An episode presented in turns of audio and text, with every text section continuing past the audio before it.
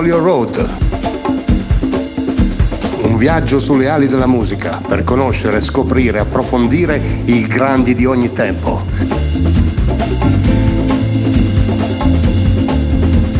Zio Giorgio ed Enrico per viaggiare, scoprire, emozionarci insieme a noi.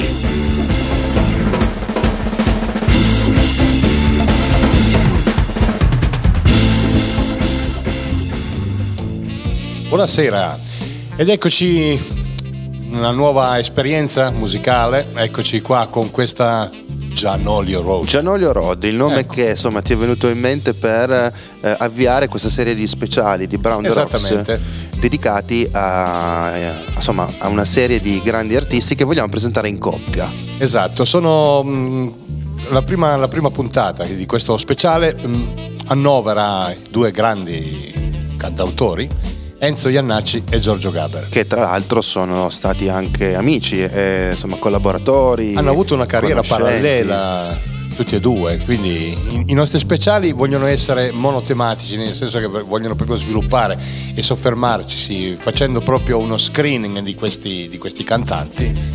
E, E quindi insomma partiamo da Milano, no? Perché questo sì, è la l'ambientazione Milano da bere, in questo caso anche da suonare, diciamo. da suonare l'ambientazione dove questi due artisti hanno mosso i primi passi e poi tutta la loro carriera, insomma. Ecco, ci fermiamo al 3 giugno 1935, quando Enzo Iannacci nasce a Milano da padre albanese e madre pugliese. La nonna era di Bisceglie. Allo scoppio della prima guerra mondiale emigrarono appunto a Milano. Il padre Giuseppe era un maresciallo dell'aeronautica e lavorava all'aeroporto Forlanini. Partecipò alla resistenza e in particolare alla difesa dell'aviazione milanese di Piazza Novelli. I racconti del padre ispireranno alcune canzoni e tra queste ce n'è una delle sue più famose che non possiamo non cominciare con questa canzone che vado ad annunciare, vuoi dirlo tu? Se, No, se lascio, sei milanese puoi dirlo lascio tu. a te eh, l'incombenza, perché quando si parla di questi grandi artisti è un'incombenza. Allora, questa è la famosissima, la, la, uno dei best seller di Enzo Iannacci, El Purtab is Cap de Tennis. L'hai detto benissimo. E allora la ascoltiamo insieme. J'ai Ma Ma mi veri quinta D'un me amis eh. Che Che le andava a far bagno eh. Là sul stradone Per andare allo scalo Hai capito? era lì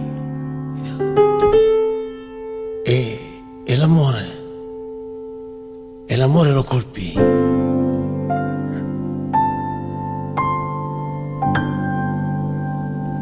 E portava i scar del tennis e parlava di per lui rincorreva già da tempo. Un bel sogno d'amore portava i scar del tennis. E che aveva due de buon era il primo mena via. Perché lei era un barbo un bel dì. In Andrea parla. De per lui l'aveva vista passare bianca e rossa. E che pareva il tricolore. Sì ma lui ne stava un po' de parla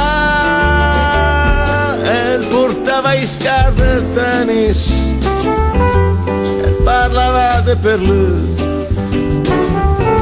ricorreva già da tempo un bel sogno d'amore. Portava i scar del tennis e che aveva due de boom.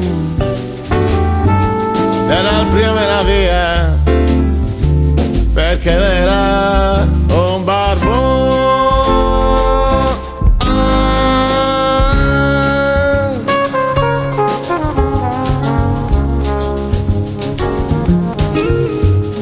l'han trovato sotto a me de cartoon che guarda e pareva nessuno che tocca che pareva che dormiva sì ma lascia stare come lascia stare lascia stare che interrava de barbo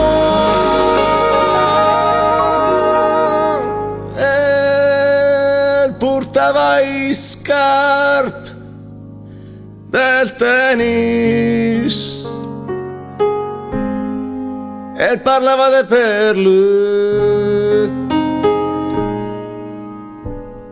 rincorreva già da tempo un bel sogno d'amore. Portava i scarf del tennis e aveva due de boom era il prima mena via perché lei era un barbo.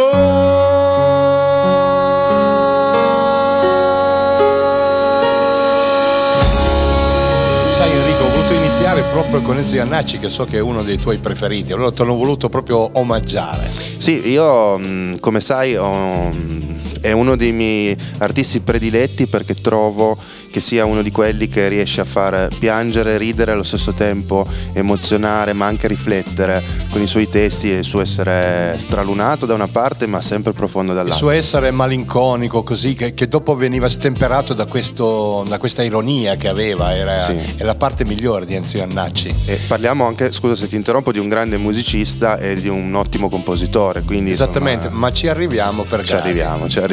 Non voglio rubarti insomma, E quello che dirai dopo. Ancora due paroline sul El Purtava e Scarp del tennis che comunque parla di questo, di questo barbun, come lo definisce lui, che comunque è una, una persona ben voluta da tutti, ma che ha sempre un sogno ricorrente che che gli finisca questa fame, cioè il barbun amato da tutti, gira per Milano e, e niente, la gente lo, lo omaggia e, e lui era, era un bell'uomo, un buon, buon uomo, no? Buon uomo, sì, Ecco. sì, sì. Il senso del purtave e scarp del tennis è proprio questa contrapposizione, non perché uno è una persona che è ai margini della società, non deve essere una persona rispettabile. Esatto, questo è un grande, come dire, un grande messaggio contenuto in questo brano, in questo testo.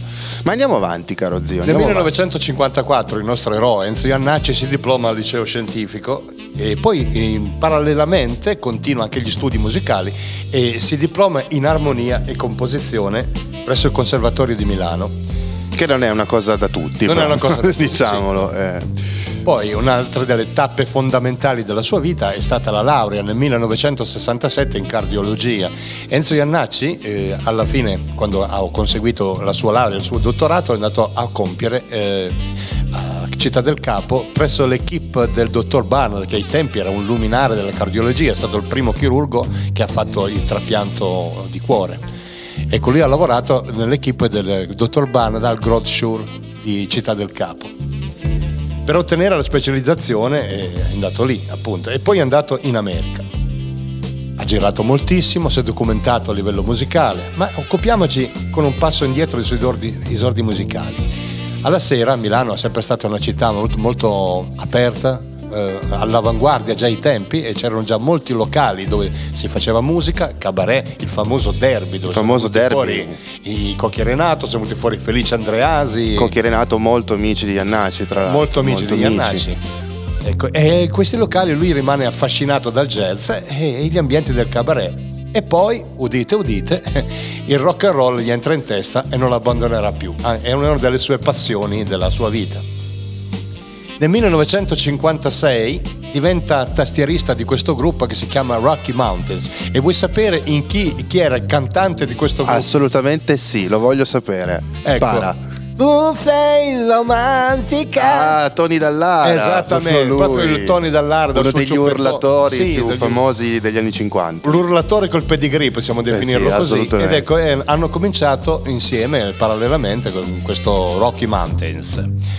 Ecco, oh, insieme eh, ad, amici comuni conosce un certo Adriano Celentano. Ecco, eh, il 17 maggio 1957 si esibisce al primo festival del rock and roll.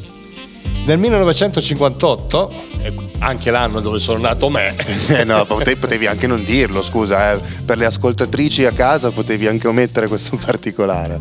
Però Pur essendo ancora in questo gruppo dei Rocky Mountains, conosce Giorgio Gaber ed eccoci qua. E cosa fanno? Giorgio Gaber e Enzo Iannacci fondano i due corsari. Ecco, e mm, ci vogliamo ascoltare un brano emblematico Senz'altro. dei due corsari, Enzo Gaber. Enzo Gaber. Eh, Enzo Gaber, hai fatto una crasi, si chiama Sì, così? dai. Non lo so. Enzo eh, se la- Gaber, Giorgio Iannacci, dai. Esatto. Abbiamo voluto unirli, insomma. Così, in simbiosi. In ecco, simbiosi. Da, ehm, da questa collaborazione nascono dei, dei bei brani. Ecco, uno famosissimo è questa Una fetta di limone. Allora, ascoltiamocelo.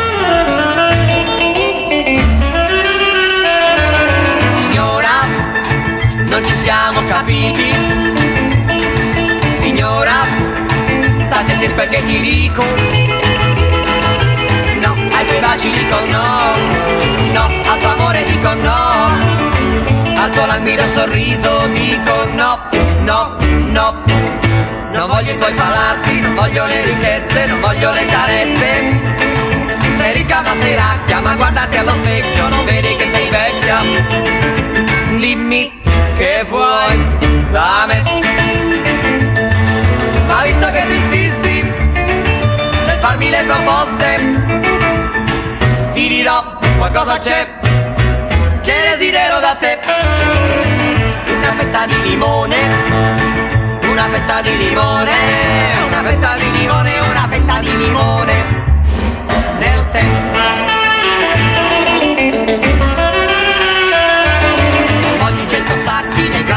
Tappi, nei regali a mucchi.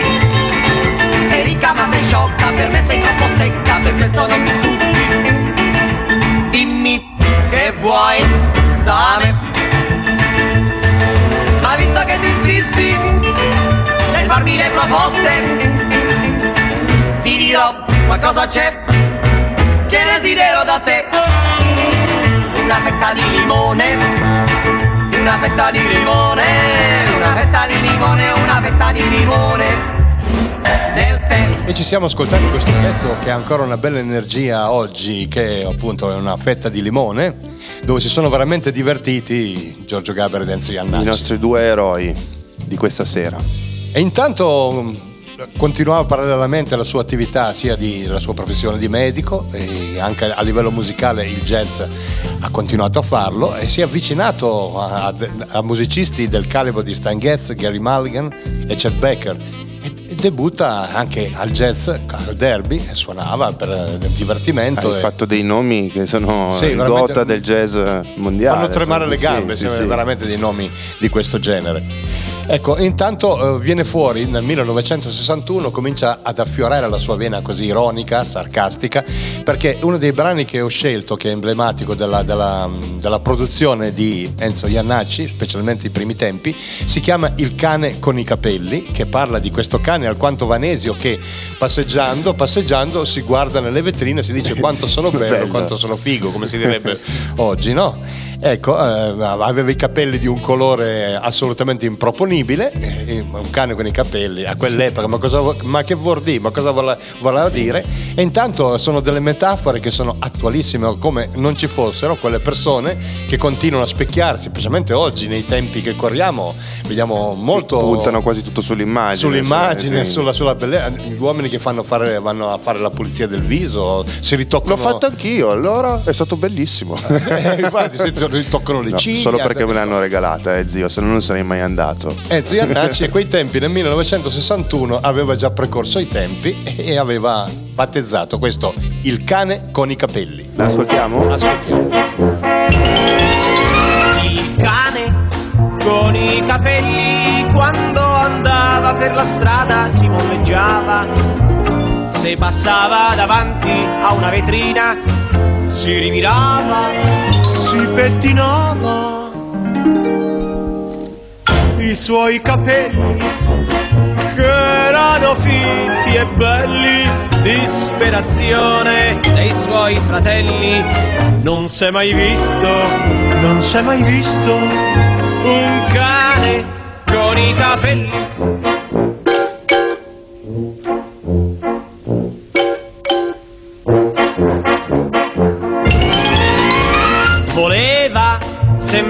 Un altro e si illudeva d'essere diverso, perché per strada la gente lo guardava, lo accarezzava, gli accarezzava i suoi capelli che erano fitti e belli, disperazione dei suoi fratelli. Non s'è mai visto, non s'è mai visto un cane con i capelli.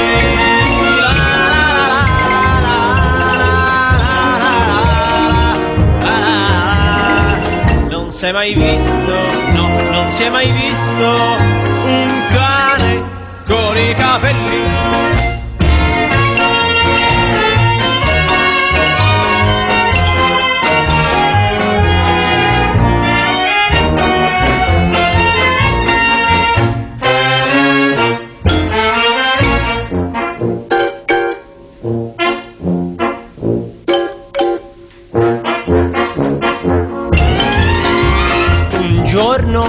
Ormai convinto d'essere diverso, il cane coi capelli entrò bel bello in una tabaccheria. Tre sigarette, mi dia, tre sigarette. Nessuno rispondeva, no, non gli davan retta, anche se aveva dei bei capelli. Non si dà retta, non si è mai visto un cane con i capelli.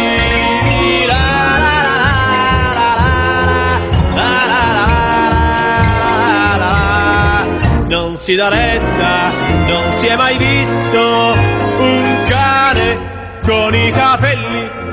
Benissimo, una bella canzone questa Il cane con i capelli. Straordinaria. Poi conti con queste, queste sue sonorità che cominciano ad affiorare, questa voce quasi strampalata, diciamo, di Enzo Iannacci. sì, sì, sì, sì. È quasi mh, avulsa da quello che fa, nel senso che è quasi una recitazione, quasi una, una macchietta, no? Una Sì, roba- da- uno che comunque eh, ha degli studi di conservatorio, quello che ha fatto, e riesce a cantare anche in una maniera voluta, no? volutamente strana. eh. Volutamente strana, ha trovato il suo marchio di fabbrica. Ecco, il cane con i capelli, diciamo che ha dato il via alla carriera di. Potrebbe essere il turning point usando, usando Esatto. un, un termine anglosassone che fa figo, fa sempre molto figo. Nel 1963 eh, è in tournée con Sergio Endrigo, quindi vediamo che ha fatto moltissime collaboration, ha cantato un po' con tutti, ha partecipato ai successi di questo e quell'altro.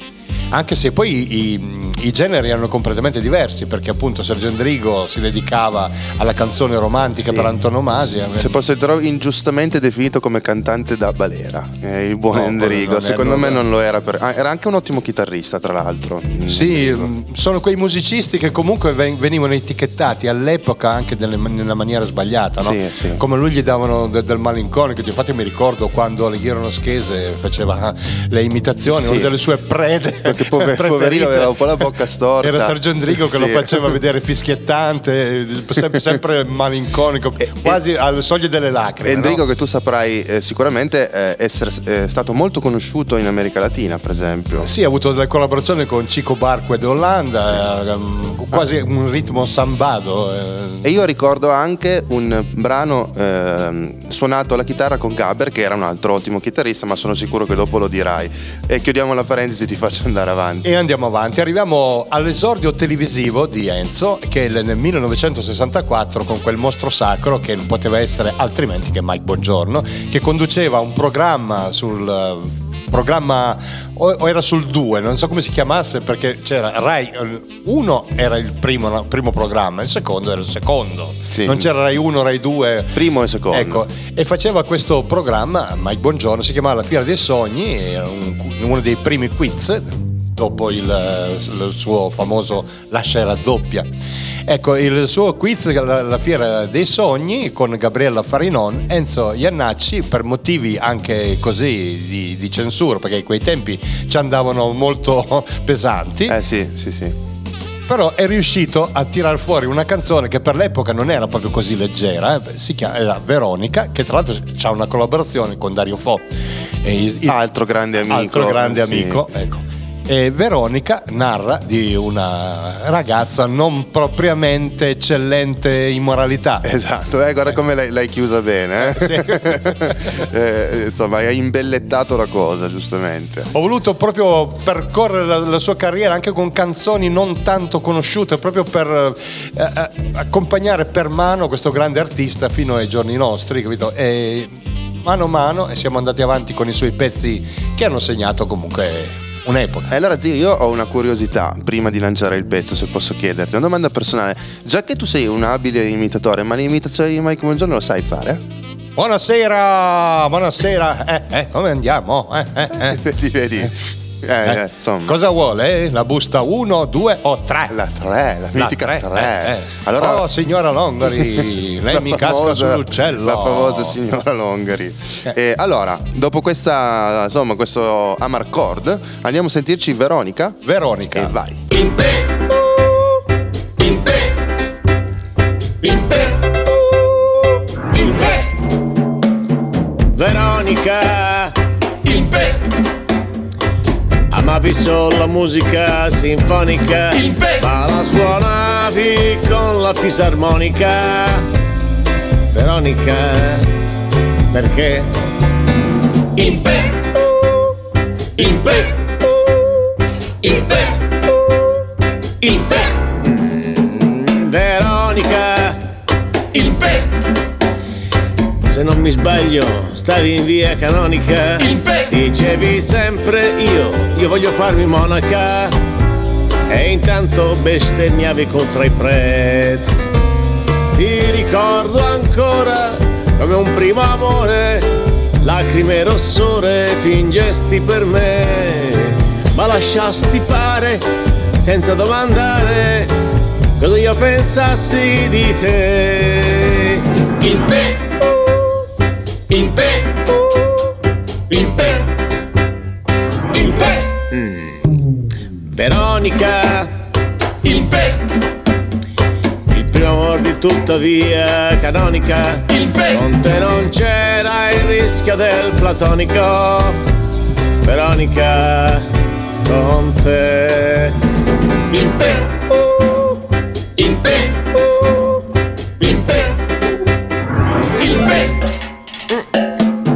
Veronica, in pe- in pe, da giovane per noi eri l'America, In pe- davi il tuo amore per una cifra modica. Al carcano, in pe,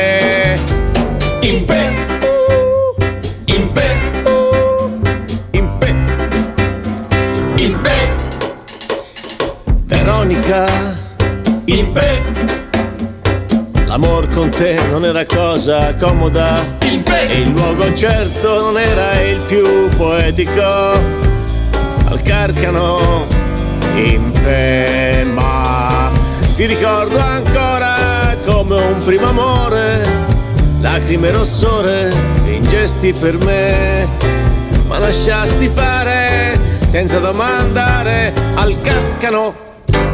in pe,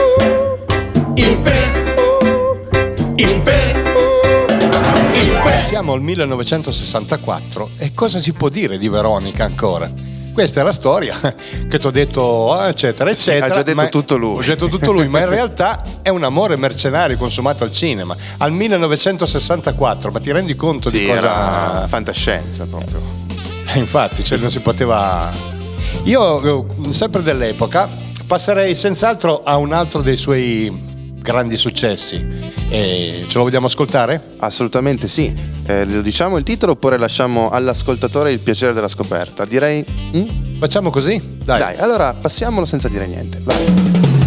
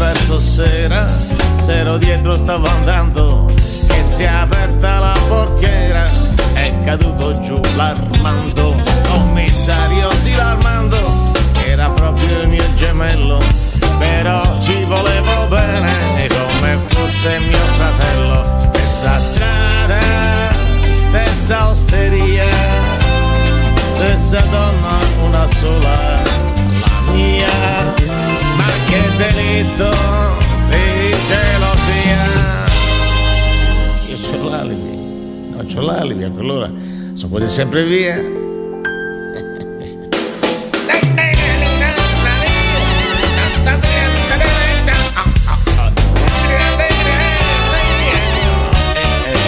E commissario San mi picchiava col martello, mi picchiava qui sugli occhi per sembrare lui più bello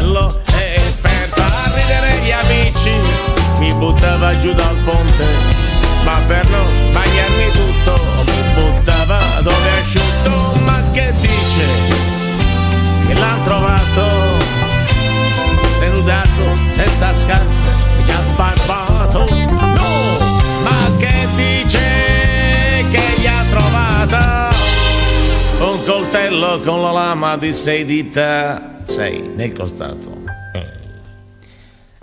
Era quasi era quasi verso sera.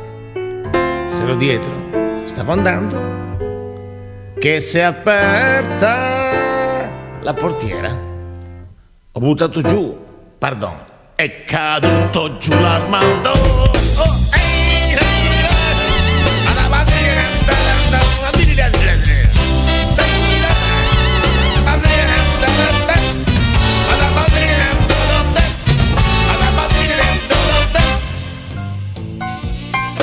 I nostri cari ascoltatori avranno riconosciuto, più attenti, anche quelli non, mm, più vicini agli Anta, che la canzone in questione era la famosissima L'Armando. L'Armando Attack. Eh, a me piace tantissimo comunque mh, questo uso anche del dialetto che, che c'è nel- nelle, nelle sue canzoni, anche perché forse eh, il milanese può- mh, troppo spesso non viene accostato alla comicità, come può essere per esempio il napoletano o altre lingue, eh, io le chiamo lingue anche se sono Secondo me dialetti. il milanese, il dialetto milanese, vogliamo anche dargli, omaggiarlo con lingua milanese, ma sì, dai. Io ho questa abitudine che forse non è corretta, ma Secondo me è stato molto sottovalutato Anche ci secondo sono me. delle canzoni bellissime, anche le canzoni della Mala che cantava Ornella Vanoni, che erano di Giorgio Streller. E comunque mh, sono, sono canzoni che attualissime per l'epoca erano, erano veramente. E quindi abbiamo voluto iniziare questo nostro percorso di Gianoglio Road proprio partendo forse dalla scelta meno ov- ovvia, no? E quella di Sì, Milano sì, degli sì. anni, fine anni 50 inizio anni 60. Siamo andati a ficcarci in un ginepraio, abbiamo omaggiato Milano perché comunque Milano a livello cabarettistico, come vi ho detto prima, e di questi locali ha, ha avuto un'importanza fondamentale. Assolutamente, anche perché il rock and roll si può dire che ha avuto la sua roccaforte a Milano, tra col Sicuramente. Celentano, insomma, che è stato forse uno dei primi, insieme a Iannacci e anche Gaber, ma ripeto, non voglio anticipare gli argomenti. E comunque di canzone in canzone, di prova e riprova, Enzo Iannacci arriva ad assaggiare anche i livelli più alti della hit parade. Eh sì, e ha fatto anche quello. Sì. Siamo nel 1966. Tu, tu sicuramente non eri nemmeno un concetto, Neanche un'idea un'ipotesi. come, come No, direbbe no, Gaber. Io avevo otto anni, avevo tanto di pantaloni corti ancora. E a- ascoltavo di qui e di là su Radio Monte Carlo, che a quei tempi era la radio ufficiale, si può dire, perché il primo canale non metteva tutta questa musica. Eh, radio Monte Carlo era quella più gettonata ai tempi. Ecco, La canzone in questione, saprai sicuramente di quale che si tratta, vero? Eh, un'idea ce l'ho, però adesso non voglio farmi eh, la figuraccia. E parla, eh, parla di uno zoo comunale? Esatto. Ah, indovinato. Questa è una canzone più famosa di Enzo Iannacci. Sì, Quella assolutamente. che gli ha, gli ha donato la celebrità. Ce Io, io direi anche giustamente. Ascoltiamocela.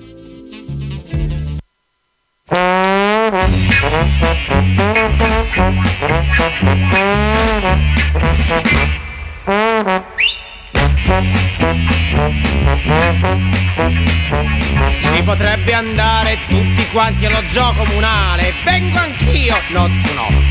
Per vedere come stanno le bestie feroci.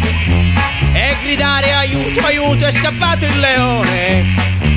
E vedere di nascosto l'effetto che fa. Vengo anch'io, no tu no. Vengo anch'io, no tu no. Vengo anch'io, no tu no. Ma perché? Perché no?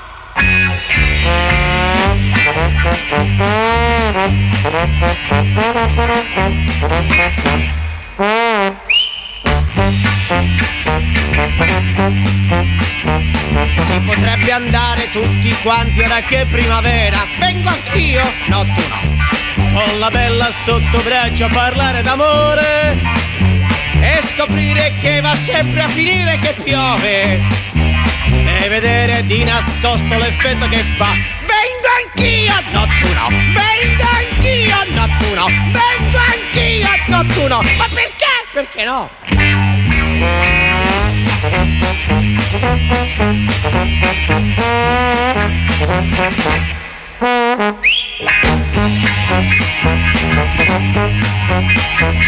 Si potrebbe poi sperare tutti in un mondo migliore. Vengo anch'io, no no. Dove ognuno sia già pronto a tagliarti una mano. Un bel mondo sol con l'odio ma senza l'amore. E vedere di nascosto l'effetto che fa. Vengo anch'io, no tu no. Vengo anch'io, no tu no. Vengo anch'io, no tu no. Ma perché? Perché no?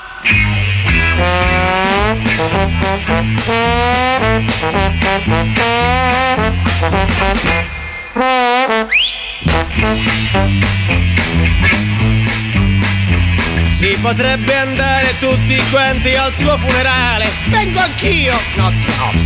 Per vedere se la gente poi piange davvero. E capire che per tutti è una cosa normale.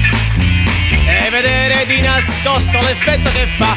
Vengo anch'io, no tu no. Vengo anch'io, no tu no. Vengo anch'io, no tu no. Ma perché? Perché no? Altre due cose da aggiungere su Vengo anch'io, no tu no. Cosa si può dire? Che aveva due strofe in più che naturalmente gli hanno tagliuzzato la censura perché parlava dei tempi, ai tempi del 66, eh, che erano tempi comunque di fermenti politici in giro per il mondo. Eh, insomma. E lui ha comunque ha fatto degli accenni eh, alla, alla strage degli, dei min- nostri minatori di Marsinelle e la cosa peggiore è di Mobutu che era il dittatore sanguinario del Congo. E, quelle due strofette gliel'hanno rimosse. Rimosse. eh. Ma guarda, prima parlavi di Mike Buongiorno, mi, mi viene sempre in mente una sua intervista in cui diceva che la RAI, eh, ne- ai primi te- nei primi tempi in cui lui lavorava, eh, gli proibiva di dire la parola membro.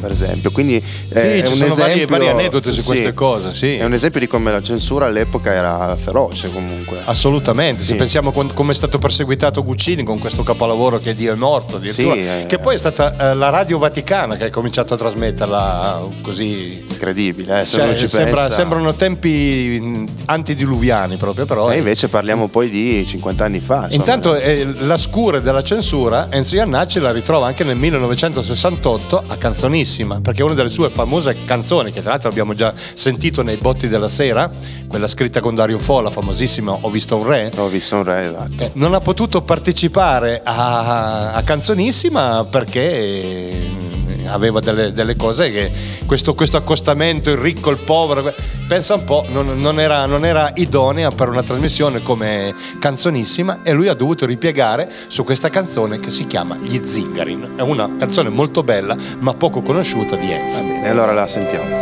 Fu quando gli zingari arrivarono al mare che la gente li vide, che la gente li vide. Come si presentano loro, loro, loro gli zingari, come un gruppo cencioso, così disuguale. E negli occhi, negli occhi impossibile, impossibile poterli guardare. E allora gli zingari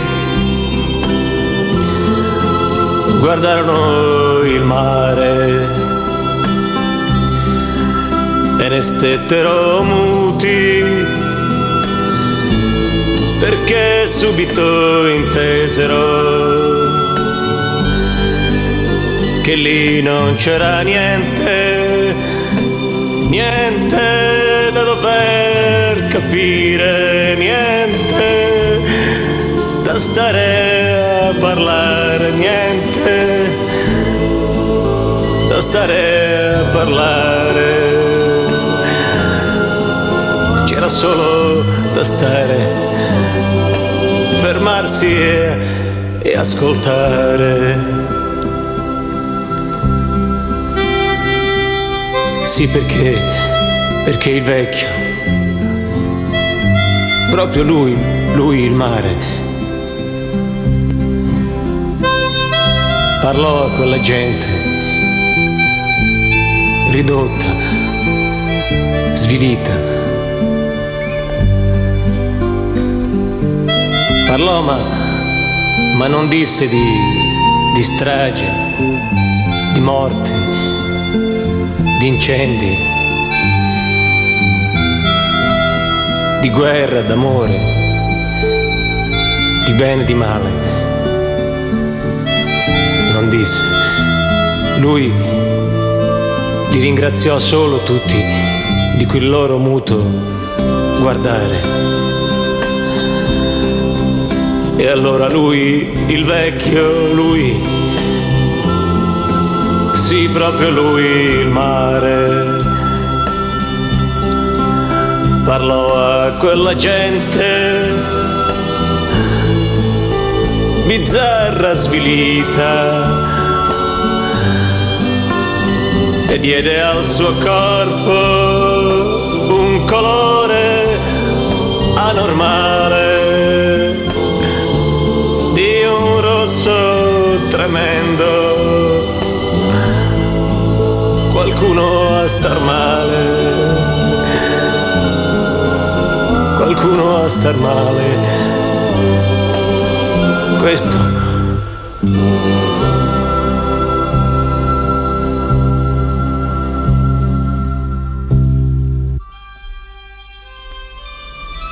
fu quando gli zingari arrivarono al mare. Ecco, eh, proprio per questa situazione che si è venuta a creare, perché questi scontri con la censura, eh, cioè di, di essere incompreso, quello e quell'altro, eh, come tutti gli artisti attraversano un momento di, mh, così, di, di stasi, Di sconforto, di sì, sconforto. poca ispirazione. Anche lui comunque si, si è molto abbattuto e ha deciso per il momento di mh, prendersi una pausa di riflessione e dedicarsi completamente alla sua attività di medico e si è ritirato per il momento dalle scene, ha continuato Che, a viaggiare, Scusa, ti in interrompo, America. eh, gli riusciva piuttosto bene. Sì, era, era molto eh, bravo, molto come, bravo, come cardiologo, sì sì. In- eh, la cosa che mi ha sempre colpito di lui, difatti quando eh, faceva le sue apparizioni televisive che lo accomunavo a- alla sua professione di medico e sapere che era veramente bravo, Era bravo, sì. è, è una cosa che me lo mi, mi riempiva di ammirazione. no? Esatto, Cioè, eh, comunque, scusa se ti ho interrotto, dicevi lui va in America, quindi Va in America per- proprio per fare altri dottorati e sviluppare sempre di più la sua professione, per il quale l'ha sempre amata. Non è stato uno che ha preso una laurea così giusto perché. No, no. No, lui ha- ha sempre avuto di pari passo le due cose, le ha fatte veramente molto bene. Non ha trascurato niente. Allora lui ha lasciato per il momento la musica, ha cercato nuove idee, nuove, nuove, nuove ispirazioni, intanto lavorava da cardiologo. E arriviamo così ai primi anni 70. Nel 1972, ecco, una delle canzoni più belle, eh, viene fuori la sua vena eh, così mh, triste, eh, eh, quella, quella- quella vena di, di sconforto, no? così l'ascoltiamo che è uno dei- disagi dell'epoca perché il fatto stesso eh, che si cominciava a parlare di ragazzi padre o, ragazze madri era una cosa allucinante per gli anni, no? Certo. Tu sapere che un ragazzo poteva avere già un figlio in giovane età non doveva essere una cosa molto semplice, una zavorra da portare. E quanto riguarda ancora magari una ragazza. Cioè, Certo, certo. E quindi insomma è un tema anche sociale. un tema sociale molto importante. e Molto lui l'ha, l'ha importante. toccato veramente con, un- con una finezza e una- un tatto assolutamente straordinario. Ci ascoltiamo Ragazzo Un Padre. giorno m'è arrivata un mattino d'estate si è installata in salotto mi ha chiesto di fumare. Ti lascio immaginare come è andata a finire mi sono ritrovato con un figlio da nutrire. Sono un ragazzo padre. Chiedo la carità. Io sono un peccatore. Per questa società. Sono un ragazzo padre,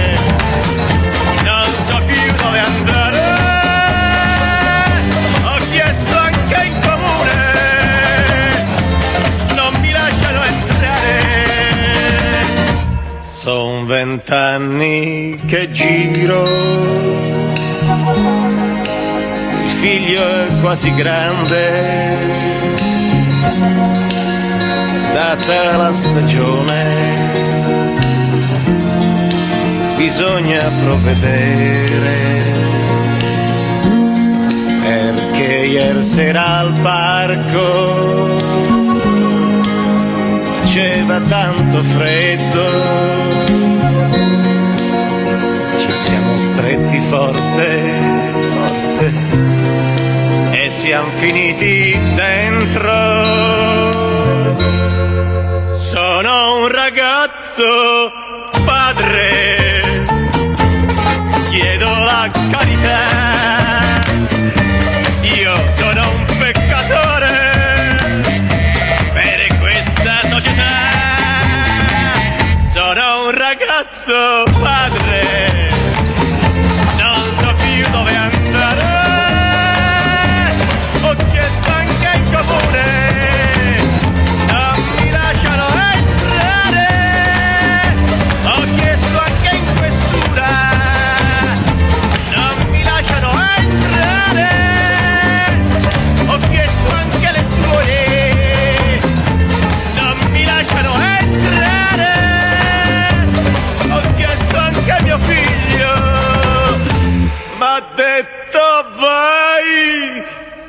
sei un ragazzo padre, chiedi la carità. Tutti i ragazzi padre chiedono la carità. No, non è peccato chiedere la carità. Tutti i ragazzi padre chiedono la carità. Ecco, dopo aver ascoltato Ragazzo Padre, che è una canzone veramente struggente, mm, eh, non si possono dimenticare anche le varie esperienze di Enzo in qualità di, di attore. Ha recitato anche con Carlo Lizzani, che era un altro regista eccellente del, del- del cinema neorealismo eh, milanese. Eh, Tra l'altro uno dei suoi film più famosi è stata Banditi a Milano, quando c'è stata la famosa rapina che hanno seminato il terrore per, per Milano.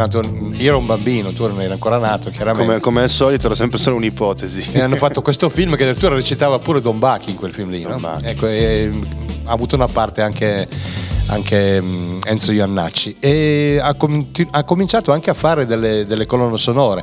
Eh, uno de- dei film dove lui ha, ha toccato veramente le corde di una sensibilità musicale è Romanzo Popolare, un film dietro e scuola con eh, Ugo Tognazzi, eh, che era l'attore principale. E, era una storia che si svolgeva anche questa tra le nebbie di Milano. Ecco, questo film mh, narra la storia di questi emigrati meridionali al, al nord. Lei, la protagonista, che non mi sovviene più l'attrice perché sono passati tantissimi anni, comunque mh, parla di Vincenzina, questa, questa ragazza. Ecco, eh, una delle canzoni più belle era Vincenzina e la fabbrica. Vincenzina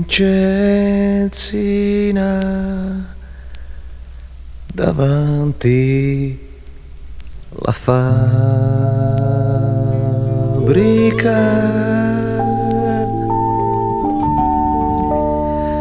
Vincenzina il foulard non si mette più.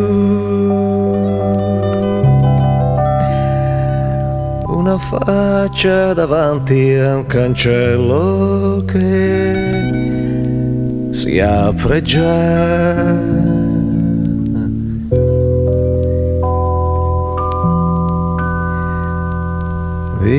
Vincenzina hai guardato la fabbrica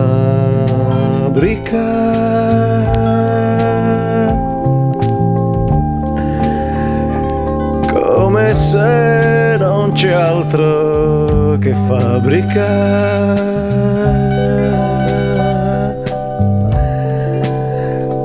Hai sentito anche odor di pulito? E la fatica è dentro la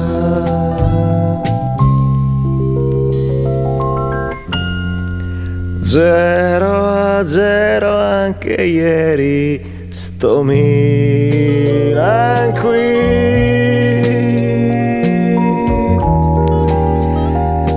Sto Rivera che ormai non mi segna più Che tristezza il padrone non c'è neanche sti problemi qui. Vincenzina davanti la fabbrica.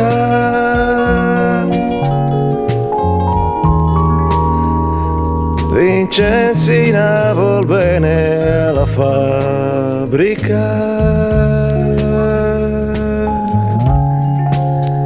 e non sa che la vita giù in fabbrica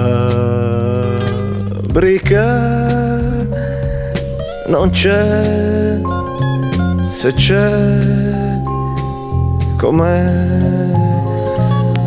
rai, la rai, la rai, la rai, la rai. La rai, la rai,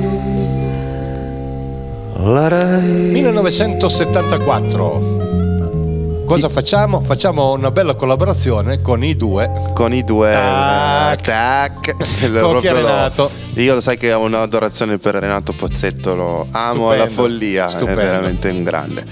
E infatti questo brano che eh, non voglio dire subito qual è, è anche un brano che noi di Brown the Rocks utilizziamo eh, quasi tutti i giorni come sigla finale del nostro programma mattutino, In- perché eh, insomma è un testo dal significato che può sembrare eh, andare in un senso, ma poi va tutto in un altro se riletto, secondo me. Eh, insomma, parla, lo vuoi dire tu o non voglio rubarti le parole?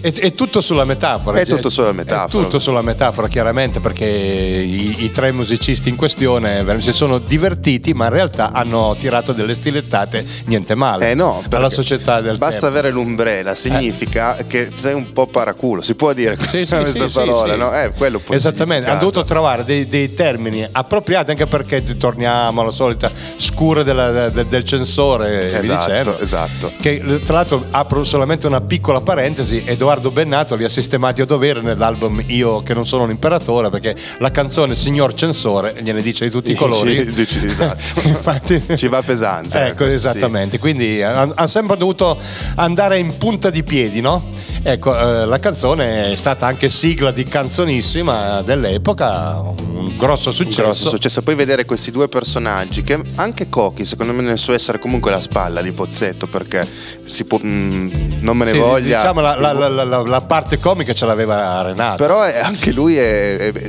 questa coppia eh, che interpreta questa canzone con quel sottotesto surreale è mm, troppo bello. Insomma. Che poi, eh, oppu- appunto, poi uno passa co- come, mh, come una canzone, dice ma così semplice, ma come fa a avere successo? Eh, no, invece è una, una canzone che vi- vi entra nelle case subito. Entra Eh, nelle case e se analizzata ha un significato tremendo. Cioè dal- Infatti, ecco. Insomma, non così positivo, ecco. Seppure è una canzone molto allegra ed è questa la, la magia di Iannacci, che Iannacci. dicevo prima, del riuscire a far pensare, eh, riflettere, ma allo stesso tempo anche ridere e emozionarsi. E allora, è la vita, la vita, la vita le bella.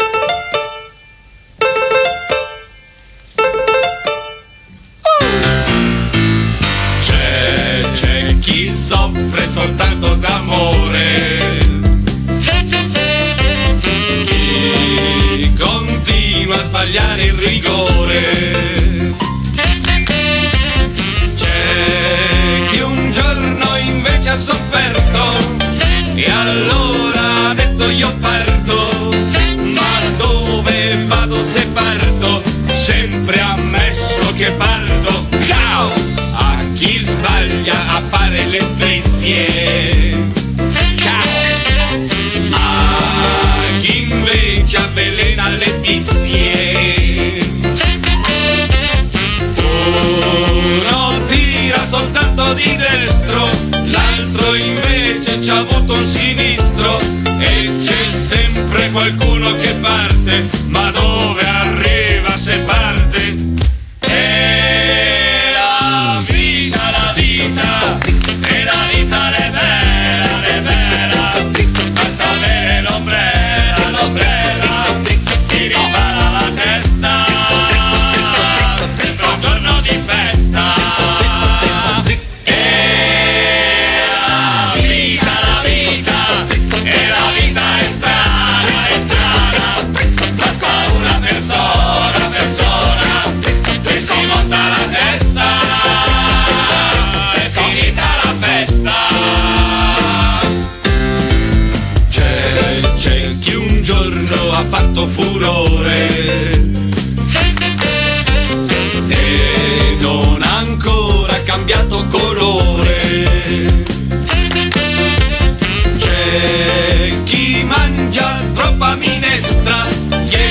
costretto a saltare la finestra e c'è sempre lì quello che parte, ma dove arriva se parte? Ciao! A chi sente soltanto la radio e poi sbaglia ad andare allo stadio. C'è chi in fondo al suo cuore ha una pena, c'è chi invece c'ha un altro problema c'è lì quello che parte, ma dove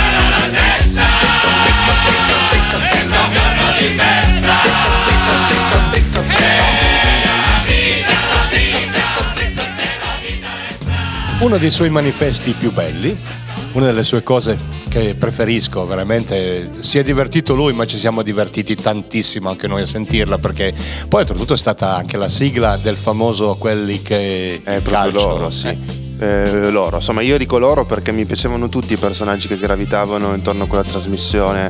Io mi ricordo le, le edizioni di Fazio, quelle mi piacevano. Le prime, sì. prime mi piacevano tantissimo. Era molto divertente, sì, questa era la sigla, giusto, con questo elenco interminabile Interminabile. di, di personaggi Quelli che fanno che- certe cose. eh, quelli che sono che e non è nient'altro che una fotografia eh, che smaschera la società, eh, secondo me, perché lì ce, ce n'ha per tutti. Ce n'ha per tutti, Per bellissimo. tutti. Si è divertito tantissimo, ci siamo divertiti noi e ce l'ascoltiamo sempre molto molto Sì, e volentieri. tra l'altro, amici radioascoltatori, eh, è la, la base soffusa che sentite sotto le nostre parole. E allora ce l'ascoltiamo, l'annunci tu? Quelli che ascoltano Brown the Rocks, oh yeah. Quelli che cantano dentro nei dischi perché c'hanno i figli da mantenere, oh yeah. Quelli che da tre anni fanno un lavoro d'equipe convinti di essere stati assunti da un'altra ditta, oh yeah. Quelli che fanno un mestiere come un altro quelli che accendono un cero alla Madonna perché hanno un nipote che sta morendo, oh yeah. Quelli che di mestiere ti spengono il cero, oh yeah, no. Quelli che Mussolini è dentro di noi, oh yeah. Quelli che votano a destra perché il mirante parla bene, oh yeah. Quelli che votano a destra perché hanno paura dei ladri, oh yeah. Quelli che votano scheda bianca per non sporcare, oh yeah. Quelli che non si sono mai occupati di politica, oh yeah. Quelli che vomitano, oh yeah. Quelli che tengono al re, quelli che tengono al Milan, oh yeah.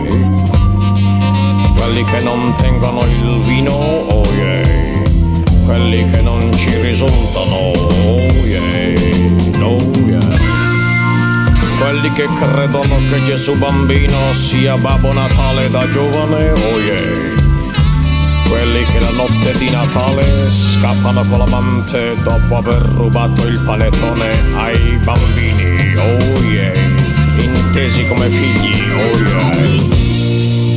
Quelli che fanno l'amore in piedi convinti di essere in un piede a terra, oh yeah.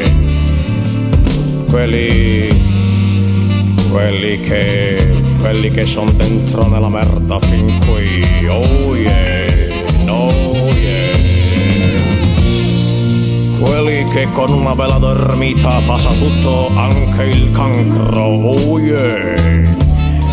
Quelli che, quelli che non possono crederci ancora adesso che la terra è rotonda, oh yeah, no yeah. Quelli che non vogliono tornare dalla Russia e continuano a fingersi dispersi, oh yeah quelli che non hanno mai avuto un incidente mortale. Oh yeah. Quelli che vogliono arruolarsi nell'SS. Quelli che ti spiegano le tue idee senza fartele capire. Oh yeah. Quelli che dicono la mia serva. Oh yeah. Quelli che organizzano la marcia per la guerra, oh yeah. Quelli che organizzano tutto, oh yeah. Quelli che perdono la guerra per un pelo, oh yeah. No, yeah. Quelli che ti vogliono portare a mangiare le rane, oh yeah quelli che sono soltanto le due di notte, oh yeah. Quelli che hanno un sistema per perdere alla roulette, oh yeah. Quelli che non hanno mai avuto un incidente mortale, oh yeah. Quelli che non ci sentivano, oh yeah. Quelli diversi dagli altri. Oh yeah Quelli che puttana miseria Oh yeah Quelli che quando perde l'Inter o il Milan dicono che in fondo è una partita di calcio e poi vanno a casa e picchiano i figli. Oh yeah Quelli che dicono che i soldi non sono tutto nella vita, oh yeah. Quelli che qui è tutto un casino, oh yeah. Quelli che per principio, non per i soldi, oh yeah, oh yeah. Quelli che l'ha detto il telegiornale, oh yeah. Quelli che lo stato quo, che nella misura in cui, che nell'ottica, oh yeah. Quelli che hanno una missione da compiere, oh yeah, nobody else. Quelli che sono onesti fino a un certo punto, oh yeah. Quelli che fanno un mestiere come un altro, quelli che aspettano il tram né ridendo né scherzando, oh yeah, no, nobody else. Quelli che aspettano la fidanzata per darsi un contegno, oh yeah. Quelli che la mafia non ci risulta, oh yeah. Quelli che ci hanno paura delle cambiali, oh yeah. Quelli che lavoriamo tutti per agnelli, oh yeah. Quelli che tirano la prima pietra, ma anche la seconda e la terza e la quarta e dopo, e dopo se sarà. Quelli che la mattina alle sei, freschi come una rosa, no, si svegliano per vedere l'alba che è già passata. Quelli che assomigliano a mio figlio. Oh yeah. Quelli che non si divertono mai neanche quando ridono. Oh yeah quelli che a teatro vanno nelle ultime file per non disturbare, oh yeah, quelli, quelli di Roma, quelli che non c'erano, quelli che hanno cominciato a lavorare da piccoli, non hanno ancora finito e non sanno che cavolo fanno, oh yeah. Nobody else. Quelli lì.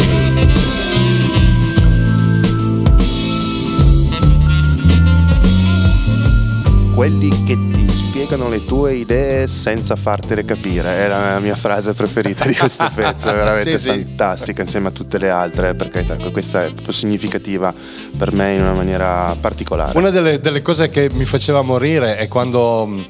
prima- una delle prime volte che l'ho sentita è che quando questo tipo diceva. Eh, va allo stadio, è solo una partita di calcio, Calcio, poi torna va a casa casa e e picchia i figli. Oh yeah! sì, sì, no, eh.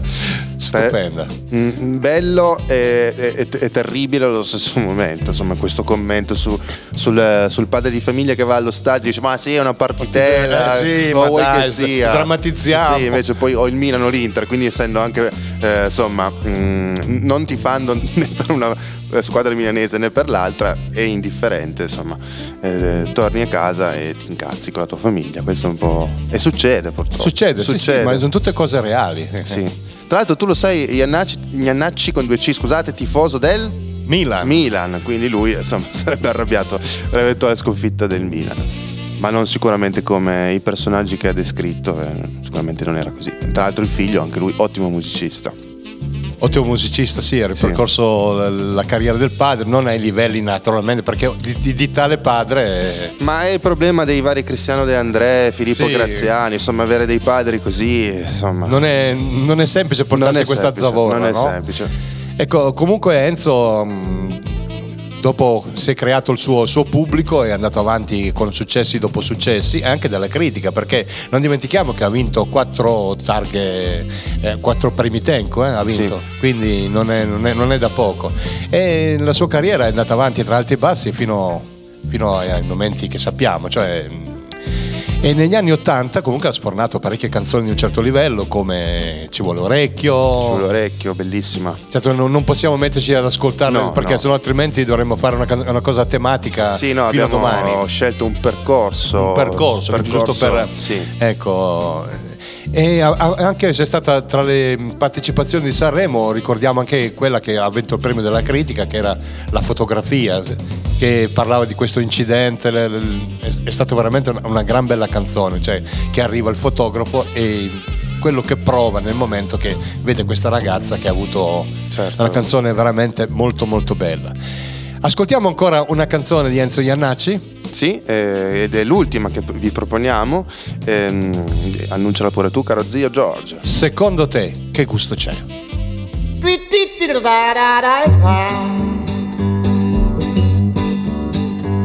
Ho visto tre bambini sulla moto di Agostini. Secondo te, che gusto c'è? Chitarre con le dita, strapparsi via le note. Secondo te, che gusto c'è? Ho visto padre e figlio mangiarsi il portafoglio. Secondo te, per un bicchiere di vino ho visto un treno in riva al mare. Gira l'Olanda, gira perché? Perché l'America è la grande più sette lei, più di lei. Gira si sa, perché l'America male è sempre. Perché secondo me vale più un bel litro di minestre che un mondo di palline nascosto nella testa e poi secondo me rimanere chiusi in ascensore è come stare calmi quando si fa l'amore. Se la musica c'è la cantiamo anche in tre. Massimo quattro eh.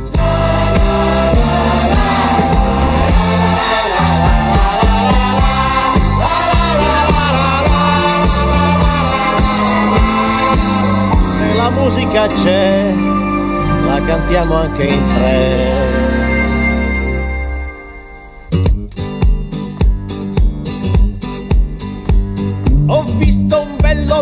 Bell'omino assaltare un cadreghino.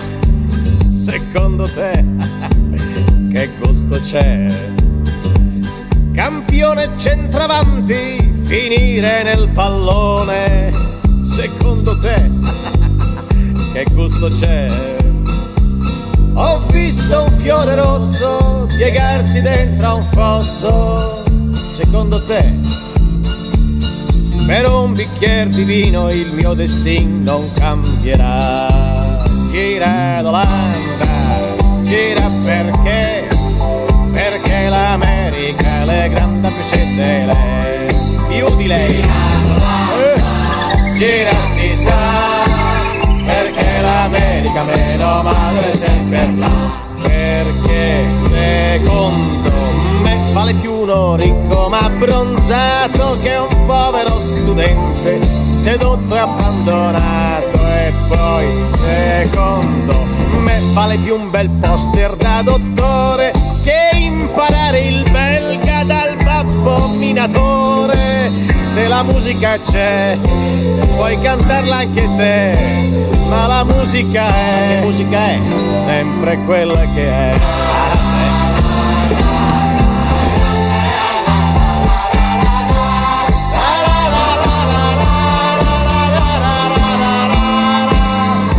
Musica è sempre quella che è. Ecco, abbiamo fatto un bel escursus della carriera di Enzo Iannacci, abbiamo caratterizzato il personaggio, l'importanza musicale che ha avuto attraverso le sue stupende canzoni e tutta questa stupenda avventura è durata fino al 29 marzo 2013 dove dopo una lunga malattia Enzo Iannacci si è spento a Milano all'età di 77 anni. Gra- grave perdita per la musica italiana, e, insomma, però la sua carriera per fortuna è ancora disponibile eh, per noi amanti della musica e amanti anche del- della cultura. Ecco, io azzarderei eh, utilizzare questo termine. E eh, a questo punto andiamo a parlare di quello che è stato uno dei suoi migliori amici, uno, un- insomma, un'altra pietra eh, miliare della musica italiana e della cultura italiana. Un grandissimo tra i grandissimi, parliamo appunto una- l'acculturato, il grande Giorgio Gaber. Giorgio Gaber, anche lui eh, orbitante insomma nella- nell'ambito milanese che è lo stesso di Iannacci. Ehm, io ricordo diverse interviste perché di notte molte volte mi metto a- ad ascoltare perché secondo me di questi personaggi sono, è anche bellissimo sentire le interviste. Assolutamente sì, perché poi avevano anche un interloquire, una, appunto come hai detto tu, una cultura che era, era un piacere sentirli. Cioè, eh, Giorgio Gaber ha lasciato veramente il segno anche a livello dialettico, no? Esatto. E mm, io mi ricordo che eh, c'è un, insomma, un racconto che, eh, che lui fa ehm, di come ha iniziato a cantare. Perché lui era un chitarrista all'inizio della sua carriera, correggimi se, se Assolutamente sbaglio. sì. Lui era un chitarrista e suonava con Celentano, solo che Celentano era uno piuttosto ritardatario quando si facevano le prove. E allora un giorno non c'era Celentano e gli hanno detto "Ma Giorgio, canta tu". E da lì, eh, insomma, lui ha, ha iniziato a fare una cosa che in realtà non, non- non si sentiva Anche di fare. perché, ti, ti interrompo un attimo, era una persona molto timida e schiva, eh, cioè lui ver- veramente, eh, perché è nato um, a Milano ai tempi del 1939, quindi prima, prima della, della Grande Guerra, no? E, e lui purtroppo da, da piccolo ha, ha avuto dei problemi veramente di, di- di- di polio, è stato veramente male. Eh, e difatti anche il suo fisico lo vedevi che era... Eh, era strano, sì, eh, sì, ne, sì. ne ha, ne ha risentito. eh. Lui è nato a Milano da, da- da famiglia abbastanza benestante. Il suo vero nome era Giorgio Gabershik, da lì l'ha abbreviato, è diventato Giorgio Gaber. Come hai detto tu, ha cominciato in punta di piedi a suonare la chitarra e si dilettava a, a fare dei brani veramente rock. Come vogliamo ascoltare la nostra prima canzone che abbiamo scelto? Assolutamente sì, annuncialo tu, zio, vai. Ciao, ti dirò. Giurami che tu ami solo me, puppa non scherzare. Il tuo amore solo per me, se no ciao, ti dirò, uva ciao, ti dirò, uva ciao, ti dirò, ti dirò, mamma baciami e ti lascerò. Solamente tu vivi nel mio cuore, tutto sei per me. E mi dispero quando penso che ciao, ti dirò, uva ciao, ti dirò, uva ciao, ti dirò, ti dirò, mamma baciami e ti lascerò. Quando senza amore solo resterò, tornerò da te. Ma non avrò parole, non solo ciao, ti dirò, uva ciao, ti dirò, uva ciao, ti dirò, dirò, mamma baciami ti lascerò.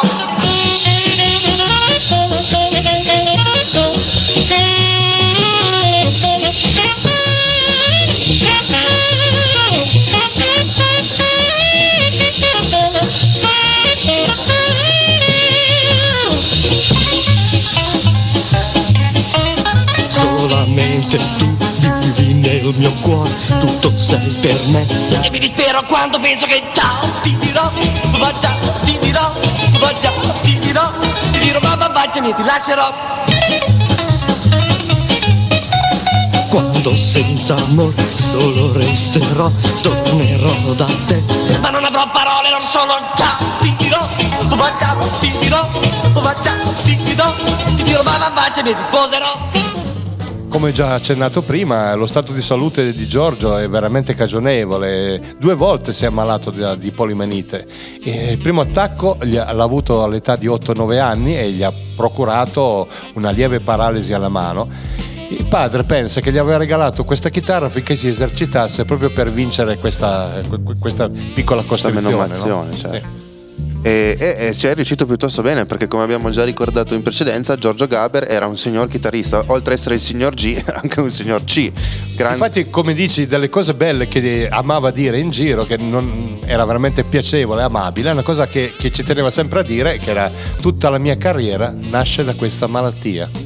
Eh, eh, Quindi sì. la, la teneva quasi come, come una- un'amica fedele, no? Cioè non, non- non si è mai crucciato più di tanto da aver avuto... Sì. Anzi dice, grazie a questa malattia ho cominciato a suonare, mio padre mi ha regalato una chitarra, ho cominciato a fare musica. È incredibile perché molte volte nella vita è così, da una cosa che sembra negativa può incredibilmente scaturire invece un'abilità, come in questo caso. Ecco, anche lui, come Enzo Iannacci, per quello dico, sono due che vanno di pari passo, hanno parecchi punti in comune, no?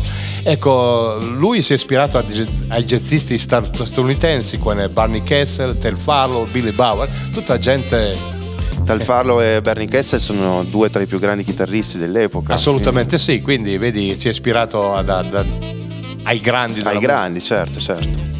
Eh, Gaber eh, non pensava certo a cantare, lui viveva di, di musica, si svagava così, no? Lui andava a scuola, poi, poi la musica la faceva giusto per divertirsi. E poi però conosce un certo Franco Cerri che è stato uno dei migliori jazzisti italiani sì.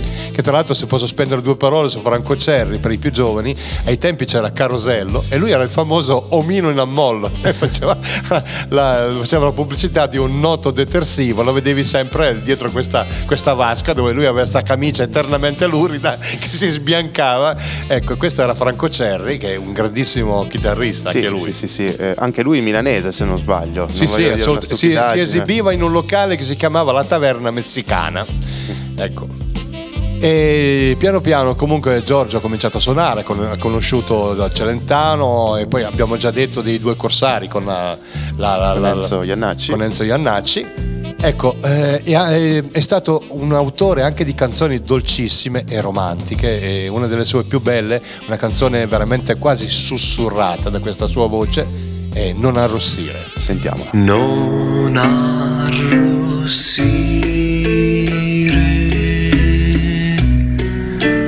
quando ti guardo, ma ferma il tuo cuore che trema per me. Aver paura di darmi un bacio, ma stammi vicino e scaccia il timore.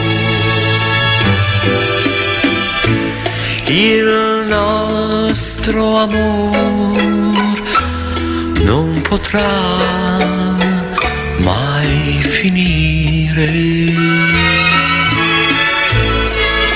Stringiti a me e poi lasciati andare. No, non temere, non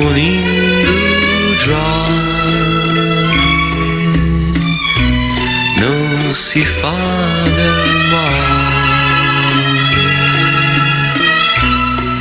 se è l'amore. Non arrossire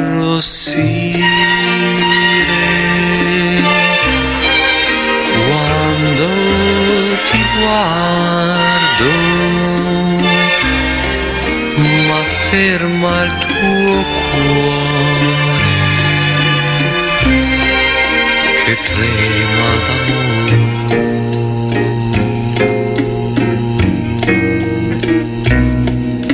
Cosa dire? Che ai tempi era, era fatto di incontri, di, di- di combinazioni, circostanze e mm, Giorgio Gaber tra, tra gli altri er- a Milano ha conosciuto Luigi Tenco, un po' di cantautore. Ecco, e mm, Luigi Tenco si era trasferito da poco a Milano, da Genova. Da Genova. Con lui forma il suo primo gruppo, eh, che era composto da Iannacci al pianoforte, Tenco e Paolo Tomellieri al sax, Gaber è un altro grande musicista quale Gianfranco Reverberi alla chitarra. I Rocky Mountains che abbiamo detto prima di... Su un gruppo con la G maiuscola, eh, mamma Ecco, mia. e loro di canzone in canzone si divertivano anche a, a fare musica. E tra il 57 e il 58 Gaber e Iannacci partono per una tournée accompagnando Adriano Celentano in Germania. Il molleggiato, lui c'entra sempre eh, nelle storie de- de- della musica di quel periodo. Assolutamente. Lui c'entra sempre. Nel 1958 si diploma come qualcun altro di mia conoscenza ragioniere. Sì, sì, come Fantozzi forse. no, Ma anche te, Filini. anche te. Anche io sono ragioniere, uno dei titoli di studio più inutili della storia della di- di- insomma, degli istituti tecnici, però è andata così. Ehm, sì, eh, sì, appunto, si diploma e nel frattempo, ehm, se non mi ricordo male, questi gruppi mutavano in continuazione, quindi le collaborazioni tra questi artisti erano all'ordine del giorno, uno suonava con uno, poi suonava con l'altro e eh, questo ha contribuito a, a creare quell'ambiente fertile che poi è stata eh, la Milano di quegli anni. Assolutamente sì. E, il- con Non arrossire che abbiamo ascoltato si è affacciato un po' al successo, ha cominciato a tastare il terreno un po' alla- alle vette della hit parade. È stata una delle canzoni che comunque ha cominciato a farsi Farlo rispettare. conoscere, diciamo. Ecco, un- eh, di quell'epoca è anche una delle sue più famose, bellissima, La ballata del Cerutti, con un testo di Umberto Simonetta, che è quella bellissima. Bellissima, sì. Ce l'ascoltiamo? La ballata del Cerutti. Io ho sentito molte ballate, quella di Tom Dooley, quella di Davy Crockett, e sarebbe piaciuto anche a me scriverne una così. Invece, invece niente, ho fatto una ballata per uno che sta a Milano, al Giambellino, il Cerutti, il Cerutti Gino. Il suo nome era Cerutti Gino, ma lo chiamavano Drago. Gli amici al bar del Giambellino dicevano che era un mago. Era un mago. Vent'anni biondo mai una lira per non passare guai. Fiutava intorno che aria tira e non scopava mai. Il suo nome era Cerutti Gino, ma lo chiamavano Drago. Gli amici al bar del Giambellino dicevano che era un mago. Era un mago. Una sera in una strada scura, occhio, c'è una lambretta, fingendo di non aver paura, il Cerutti monta in fretta.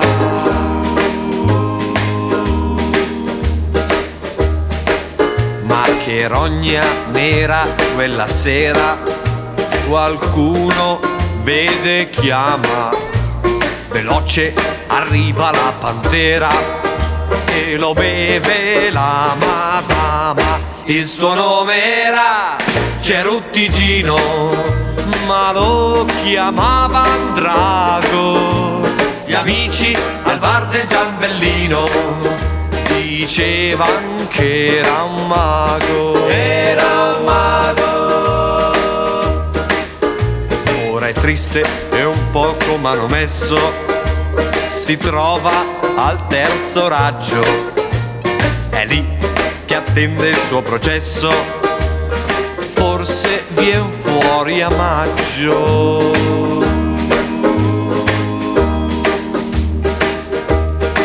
S'è beccato un bel tre mesi il Gino, ma il giudice è stato buono. Gli ha fatto un lungo fervorino, è uscito col condono. Il suo nome era Cerutti Gino, ma lo chiamavano Drago. Gli amici al bar del Giambellino dicevano che era un mago. Era un mago. È tornato al bar Cerutti Gino e gli amici nel futuro quando parleranno del Gino diranno che è un tipo Ecco, la, la carriera di, di Gaber, come sappiamo, è contraddistinta da, da- da due o tre periodi, perché la prima è stata quella dove si è affacciato quasi in punta di piedi con il rock and roll, ha cominciato a suonare la chitarra nei locali di Milano. La, la seconda è stata quella che gli ha donato la, la, così, la notorietà televisiva con varie apparizioni televisive.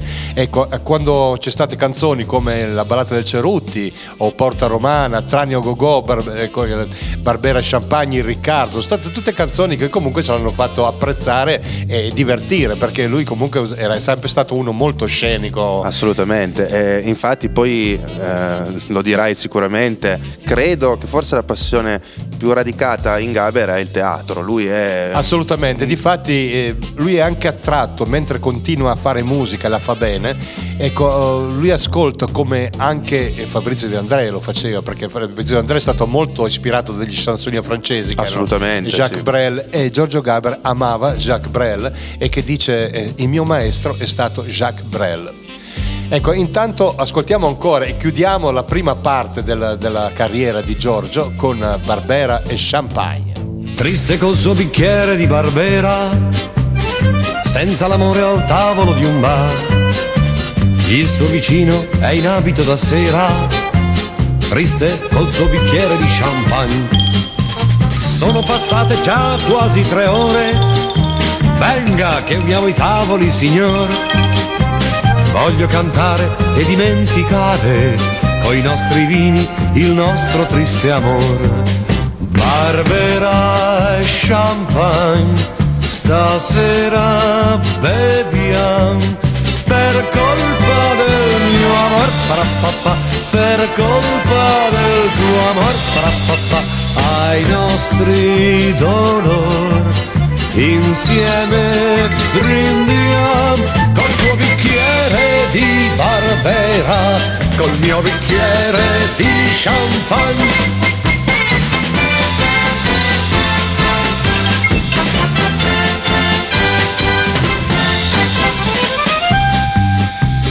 Come eran tristi e soli quella sera, senza le donne al tavolo di un bar.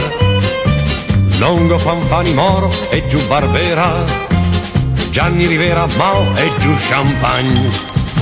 Guardi, stia attento, lei mi sta offendendo. Quella, come ti scaldi, ma va là. Vieni, balliamo insieme questo tango, balliamo insieme per dimenticare.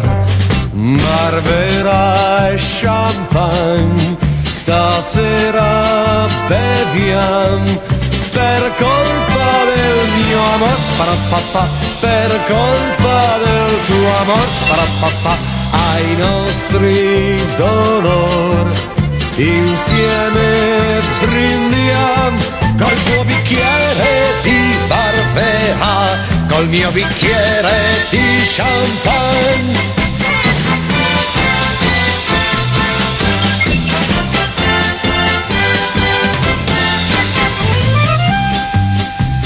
Colpa di quel barista che è un cretino, ci hanno cacciato fuori anche dal bar. Guarda, non lo sapevo, è già mattino, si è fatto tardi, ormai bisogna andare. Giusto però vorrei vederla ancora, io sono direttore all'onestà.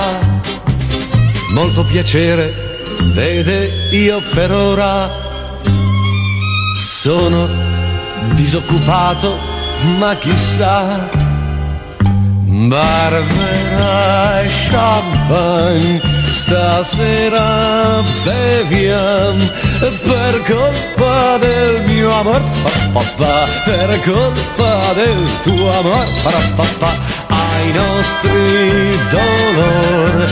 Insieme brindiamo tuo bicchiere di Barbera col mio bicchiere di champagne. Ecco, tra le altre cose, eh, nel 1965, quando lui comunque come Gino Paoli, Sergio Andrigo, Umberto Bindi, Bruno Lauzi, eh, Enzo Iannacci e Tenco, è la ricerca di un punto di equilibrio, no? cerca di un'ispirazione tra le influenze americane e il rock e il, jazz.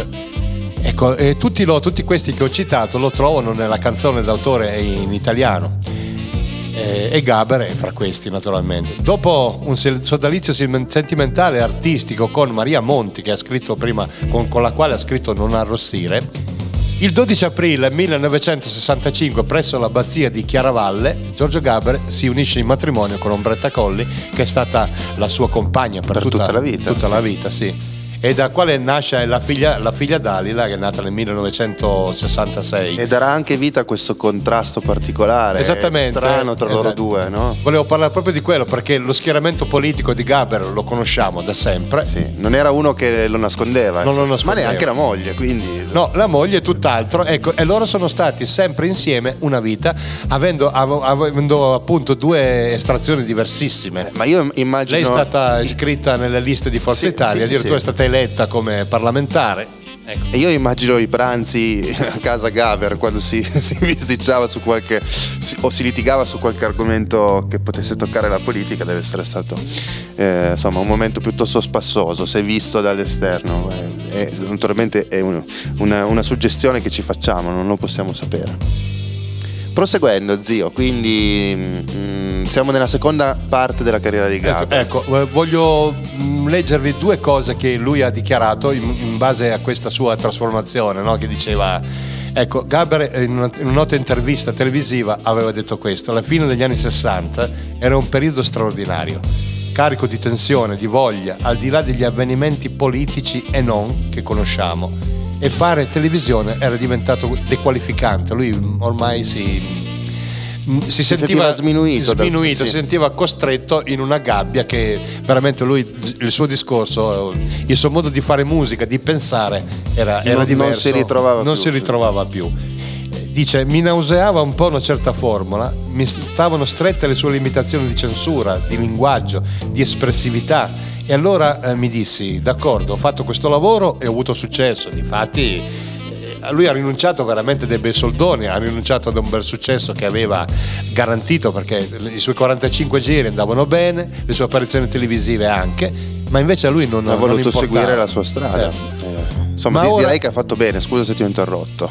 Ma ora a questo successo vorrei porre delle condizioni, ha detto. Mi sembrò che l'attività teatrale riacquistasse un senso alla luce del mio rifiuto e di un certo narcisismo. Allora, per accompagnarci in questa sua stupenda fase 2 della sua vita, della sua carriera artistica, musicale, ascoltiamo uno dei suoi manifesti eh, più, più duri e più importanti, i borghesi.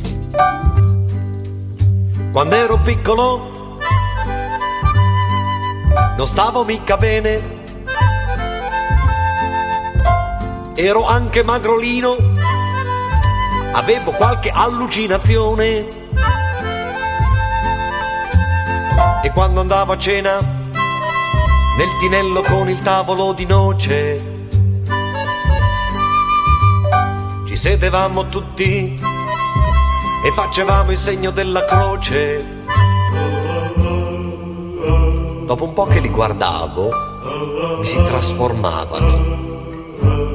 I gesti preparati, degli attori, attori consumati che dicono la battuta e ascoltano l'effetto.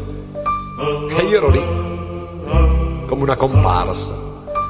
Vivevo la commedia, anzi no, la farsa. E chissà perché, durante questa allucinazione, mi veniva sempre in mente una stranissima canzone. I borghesi sono tutti dei porci, più sono grassi, più sono lerci, più sono lerci e più c'hanno i migliori. I borghesi sono tutti. Quando ero piccolo non stavo mica bene. Ero anche molto magro. Avevo sempre qualche allucinazione. E quando andavo a scuola mi ricordo di quel vecchio professore. Bravissima persona che parlava in latino ore e ore. Dopo un po' che lo guardavo, mi si trasformava. Sì, la bocca si chiudeva stretta, lo sguardo si bloccava, il colore scompariva. Fermo, immobile. Di pietra. Sì, tutto di pietra. E io vedevo già il suo busto davanti ad una aiuola con su scritto Professor Malipiero, una vita per la scuola. E chissà perché, anche durante questa allucinazione, mi veniva sempre in mente una stranissima canzone. I borghesi sono tutti dei porci, più sono grassi, più sono lerci, più sono lerci e più c'hanno i migliori. I borghesi sono tutti. Adesso che son grande, ringrazio il Signore mi è passato ogni disturbo, senza bisogno neanche del dottore. Non sono più ammalato, non capisco cosa mi abbia fatto bene. Sono anche un po' ingrassato, non ho più avuto neanche un'allucinazione. Mio figlio, mio figlio mi preoccupa un po'. È così magro. E poi, poi ha sempre delle strane allucinazioni. Ogni tanto viene lì, mi guarda e canta. Canta una canzone stranissima che io non ho mai sentito. I borghesi sono tutti dei porci. Più sono grassi e più sono lerci. Sono lerci e più c'hanno i milioni. I borghesi sono tutti sta- che veramente è, è importante per- perché rispecchia proprio tutto il suo, il suo modo di, È, di è un po' il punto di svolta, Sì, diciamo è, probabilmente. è il fulcro. Sì. Continuando, lui diceva: eh, Poi mi sono chiesto se il successo, la popolarità e il denaro che ne derivava dovessero condizionare la mia vita, le mie scelte. La risposta mi sembra risulti chiara. Ho scoperto che il teatro mi era più congeniale, mi divertiva di più, mi permetteva un'espressione diretta, senza la mediazione del disco o di una telecamera, frapposta tra l'artista e il suo pubblico. Le entrate erano sicuramente minori rispetto ai proventi derivanti dalla vendita dei dischi, ma guadagnavo abbastanza da non dover soffrire la scelta di campo. Rispetto al denaro, io penso che se si riesce a guadagnare una lira di più di quello che è necessario per vivere discretamente, si è ricchi. Questa è una frase che, mamma mia, eh, mette i brividi. Mette i brividi perché eh, io la penso esattamente come il signor Gaber. Come non possiamo apprezzare un artista di questo genere? Ascoltiamoci una delle più belle, eh, così teatrali. Questa è Un tanta capo- roba. Un capolavoro in quel genere. Assolutamente. Una bella giornata. E diciamo Lo solo questo. Una brutta giornata, chiuso in casa a pensare, una vita sprecata, non c'è niente da fare, non c'è via di scampo, boh, quasi quasi mi faccio uno shampoo. Uno shampoo? Una strana giornata, non si muove una foglia, ho la testa ovattata, non ho neanche una voglia, non c'è via di scampo, sì, devo farmi per forza uno shampoo. Uno shampoo? Sì,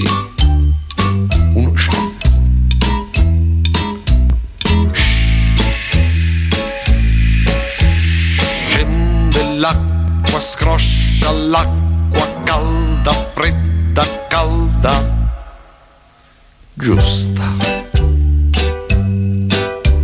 Shampoo rosso e giallo, quale marca mi va meglio?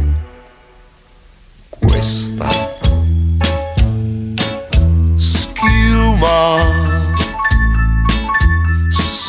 Soffice morbida bianca lieve lieve sembra panna sembra neve.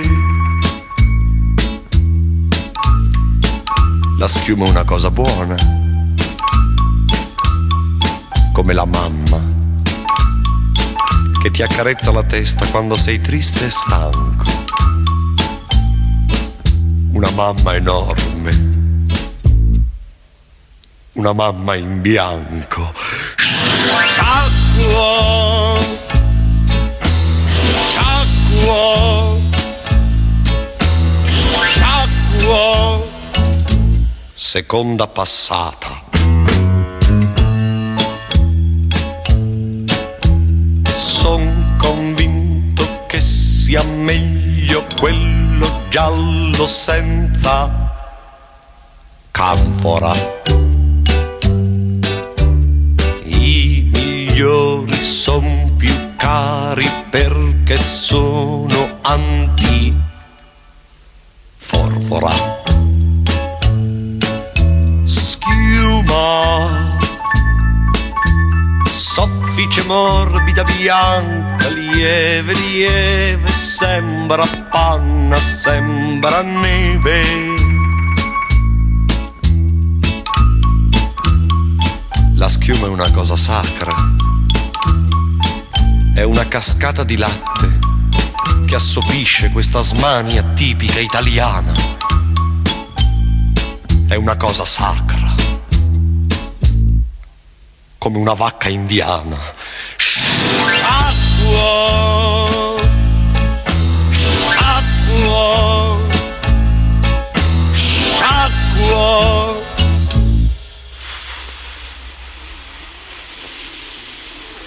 Fon. E intanto ha creato il suo personaggio più famoso, quel signor G, che è stato mitico, no?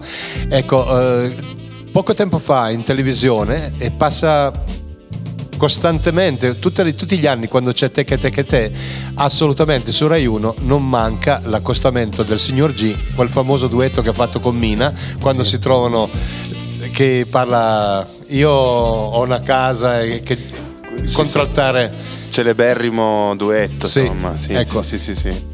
E il signor G è stato veramente la- l'antesignano del- del- della protesta e della, della condizione misera che era il proletariato, che era rispetto alla- al signorone Borghisuccio dove, che porta il ragazzo sulla cima della collina gli fa vedere tutto il suo modo di pensare. Dice guarda tutto questo sarà tuo, mio padre mi ha portato e mi ha detto guarda, guarda.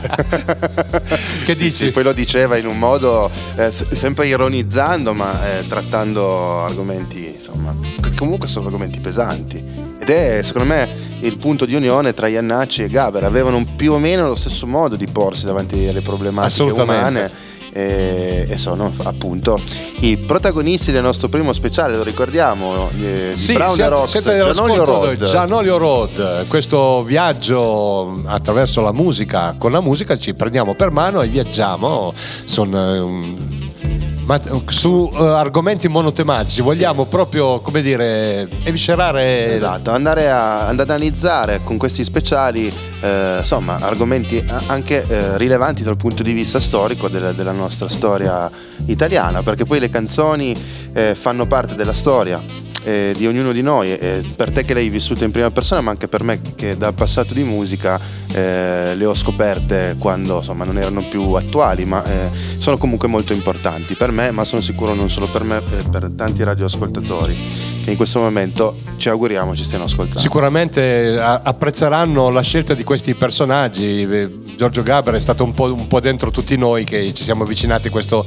teatro canzone, questo, questo modo di fare musica e, e ad apprezzare questo, questo pensatore perché è, veramente il suo pensiero è stato eccellente.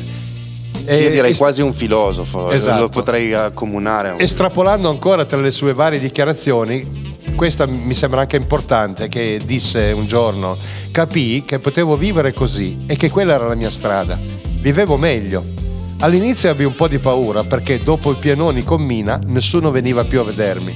Però, nonostante lo shock, dentro di me sentivo che era giusto farlo. Eh, tanto, tanto di cappello al signor G, anche se poi insomma eh, chiamarlo così è riduttivo, però è forse il suo personaggio più, Ora noto, ci, no? ci lasciamo avvincere e cullare eh, da queste parole stupende che fanno parte del suo manifesto La libertà. Vorrei essere libero, libero come un uomo.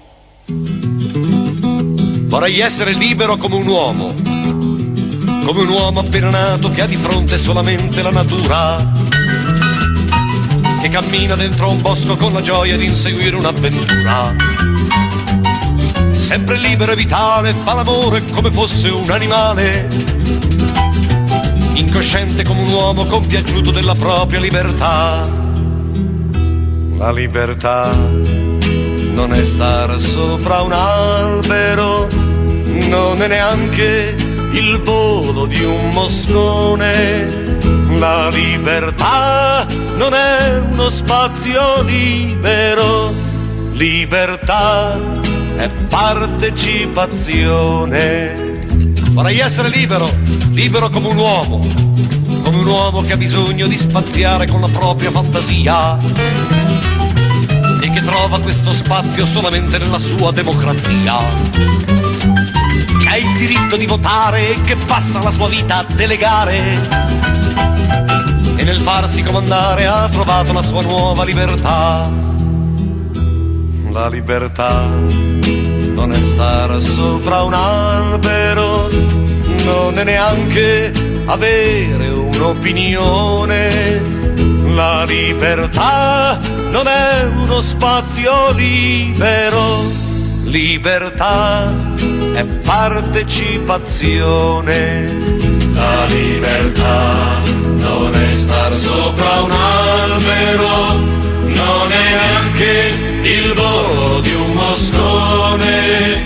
La libertà non è uno spazio libero, libertà è partecipazione. Vorrei essere libero, libero come un uomo, come l'uomo più evoluto che si innalza con la propria intelligenza e che sfida la natura con la forza incontrastata della scienza. Con addosso l'entusiasmo di spaziare senza limiti nel cosmo. È convinto che la forza del pensiero sia la sola libertà. La libertà non è stare sopra un albero, non è neanche un gesto, un'invenzione.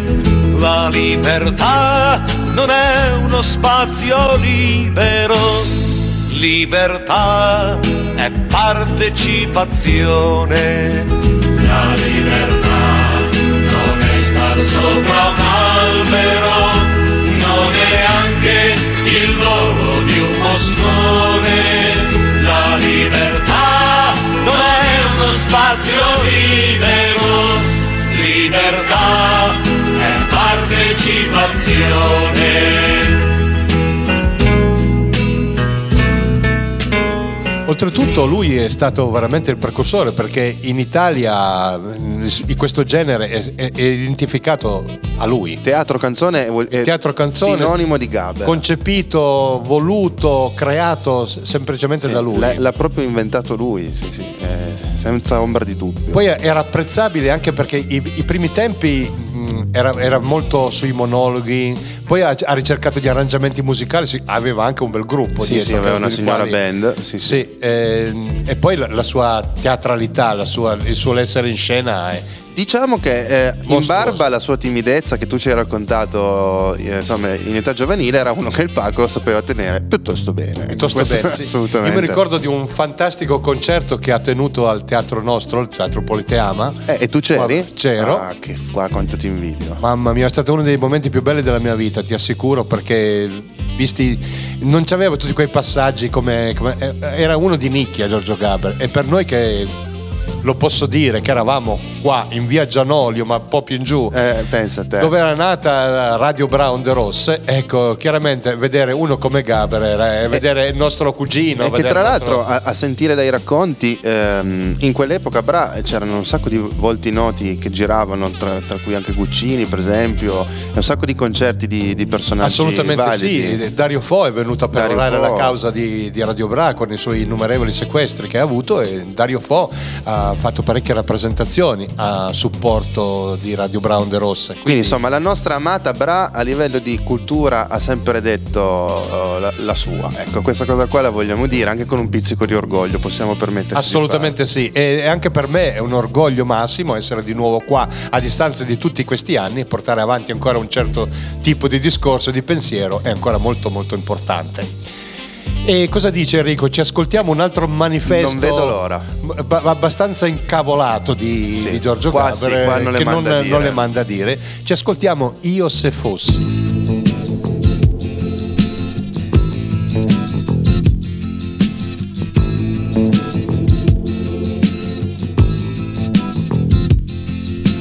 Io, se fossi Dio, io potrei anche esserlo, se no non vedo chi. Io se fossi Dio non mi farei fregare dai modi furbetti della gente. Non sarei mica un dilettante, sarei sempre presente. Sarei davvero nel luogo a spiare, o meglio ancora a criticare appunto cosa fa la gente. Per esempio il piccolo borghese, come noioso, non commette mai peccati grossi, non è mai intensamente peccaminoso. Del resto poverino è troppo misero e meschino, e pur sapendo che Dio è più esatto di una sveda, lui pensa che l'errore piccolino non lo conti o non lo veda. Per questo io, se fossi Dio, preferirei il secolo passato.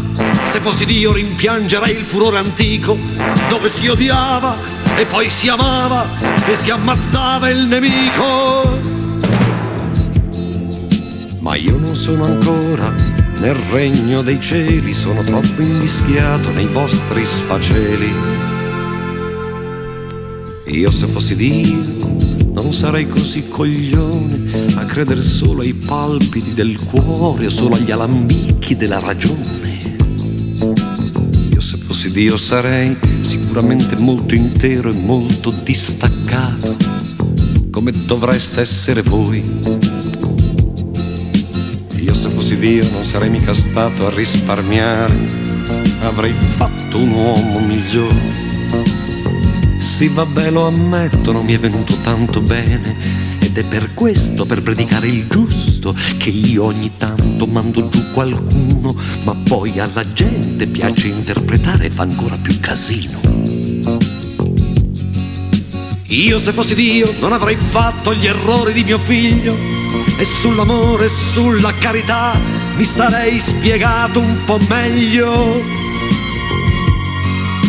Infatti non è mica normale che un comune mortale per le cazzate tipo compassione fammi in India c'ha tanto amore di riserva che neanche se lo sogna. Che viene da dire, ma dopo come fa a essere così carogna? Io se fossi Dio non sarei ridotto come voi e se lo fossi io certo morirei per qualcosa di importante. Purtroppo l'occasione di morire simpaticamente non capita sempre. E anche l'avventuriero più spinto muore dove gli può capitare e neanche tanto convinto. Io se fossi Dio farei quello che voglio, non sarei certo permissivo, bastonerei mio figlio, sarei severo e giusto, stramaledirei gli inglesi come mi fu chiesto, e se potessi anche gli africanisti e l'Asia, e poi gli americani e i russi, bastonerei la militanza come la misticanza e prenderei a schiaffi i volteriani, i ladri, gli stupidi e i bigotti, perché Dio è violento e gli schiaffi di Dio appiccicano al muro tutti ma io non sono ancora nel regno dei cieli, sono troppo invischiato nei vostri sfaceli. Finora abbiamo scherzato, ma va a finire che uno prima o poi ci piglia gusto e con la scusa di Dio tira fuori tutto quello che gli sembra giusto. A te ragazza che mi dici che non è vero che il piccolo borghese è solo un po' coglione, che quell'uomo è proprio un delinquente, un mascalzone, un porco in tutti i sensi, una canaglia, e che ha tentato pure di violentare sua figlia.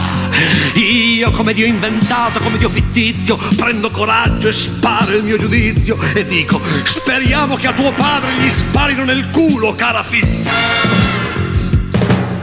Così per i giornali diventa un bravo padre di famiglia. Io se fossi Dio maledirei davvero i giornalisti e specialmente tutti, che certamente non sono brave persone e dove cogli cogli sempre bene. Compagni giornalisti, avete troppa sete e non sapete approfittare delle libertà che avete. Avete ancora la libertà di pensare, ma quello non lo fate e in cambio pretendete la libertà di scrivere e di fotografare. Immagini geniali e interessanti di presidenti solidari e di mamme piangenti. E in questa Italia piena di sgomento, come siete coraggiosi voi che vi buttate senza tremare un momento. Cannibali, necrofili, di amiciziani e astuti, e si direbbe proprio compiaciuti. Voi vi buttate sul disastro umano col gusto della lacrima. In primo piano sì, vabbè, lo ammetto, la scomparsa dei fogli e della stampa sarebbe forse una follia. Ma io, se fossi Dio, di fronte a tanta deficienza, non avrei certo la superstizione della democrazia. Ma io non sono ancora nel regno dei cieli, sono troppo invischiato nei vostri sfaceli. Io se fossi Dio, naturalmente io chiuderei la bocca a tanta gente. Nel regno dei cieli non vorrei ministri e gente di partito tra le palle, perché la politica è schifosa e fa male alla pelle. E tutti quelli che fanno questo gioco, che poi è un gioco di forze riputtante e contagioso come la lepre e il tifo. E tutti quelli che fanno questo gioco hanno certe facce che a vederle fanno schifo, che siano untuosi democristiani o grigi compagni del PC. Sono nati proprio brutti, o perlomeno tutti finiscono così. Io se fossi Dio, dall'alto del mio trono, vedrei che la politica è un mestiere come un altro e vorrei dire, mi pare a Platone, che il politico è sempre meno filosofo, è sempre più coglione. È un uomo tutto tondo che senza mai guardarci dentro scivola sul mondo, che scivola sulle parole anche quando non sembra o non lo vuole. Compagno radicale parola compagno, non so chi te l'ha data, ma in fondo ti sta bene. Tanto ormai squalificata, compagno radicale. Cavalcatore di ogni tigre, uomo furbino, ti muovi proprio bene in questo gran casino. E mentre da una parte si spara un po' a casaccio e dall'altra si riempiono le galere di gente che non c'entra un cazzo compagno radicale, tu occupati pure di diritti civili e di idiozia che fa democrazia. E preparaci pure un altro referendum, questa volta per sapere dov'è che i cani devono pisciare. Compagni socialisti, ma sì anche voi insinuanti, astuti e tondi, compagni socialisti le vostre spensierate alleanze di destra, di sinistra, di centro, coi vostri uomini aggiornati, nuovi di fuori e vecchi di dentro, compagni socialisti, fatevi avanti, che questo è l'anno del garofano rosso e dei soli nascenti, fatevi avanti col mito del progresso e con la vostra schifosa ambiguità ringraziate la dilagante imbecillità. Ma io non sono ancora nel regno dei cieli, sono troppo invischiato nei vostri sfaceli. Io se fossi Dio non avrei proprio più pazienza, inventerei di nuovo una morale e farei suonare le trombe per il giudizio universale. Voi mi direte perché così parziale il mio personalissimo giudizio universale, perché non suonano le mie trombe per gli attentati, i rapimenti, i giovani drogati e per le bombe. Perché non è comparsa ancora l'altra faccia della medaglia. Io come Dio non è che non ne ho voglia io come Dio non dico certo che siano ingiudicabili, o addirittura come dice chi ha paura, gli innominabili. Ma come uomo, come sono e fui, ho parlato di noi comuni mortali, Quegli altri non li capisco, mi spavento, non mi sembrano uguali. Di loro posso dire solamente che dalle masse sono riusciti ad ottenere lo stupido pietismo per il carabiniere. Di loro posso dire solamente che mi hanno tolto il gusto di essere incazzato personalmente. Io come uomo posso dire solo ciò che sento, cioè solo l'immagine del grande smarrimento. Però se fossi Dio sarei anche invulnerabile perfetto, allora non avrei paura affatto, così potrei gridare, griderei senza ritegno che è una porcheria, che i brigatisti militanti siano arrivati dritti alla pazzia. Ecco la differenza che c'è tra noi e gli innominabili. Di noi posso parlare perché so chi siamo. E forse facciamo più schifo che spavento. Di fronte al terrorismo a chi si uccide c'è solo lo sgomento. Ma io, se fossi Dio, non mi farei fregare da questo sgomento e nei confronti dei politicanti sarei severo come all'inizio, perché a Dio i martiri non gli hanno fatto mai cambiare giudizio. E se al mio Dio che ancora si accalora gli fa rabbia chi spara, gli fa anche rabbia il fatto che un politico qualunque, se gli ha sparato un brigatista, diventa l'unico statista. Io, se fossi Dio, quel Dio di cui ho bisogno come di un miraggio, ci avrei ancora il coraggio di continuare a dire che Aldo Moro, insieme a tutta la democrazia cristiana, è il responsabile maggiore di vent'anni cancrena italiana. Io, se fossi Dio, un Dio incosciente, enormemente saggio, avrei anche il coraggio di andare dritto in galera, ma vorrei dire che Aldo Moro resta ancora quella faccia che era.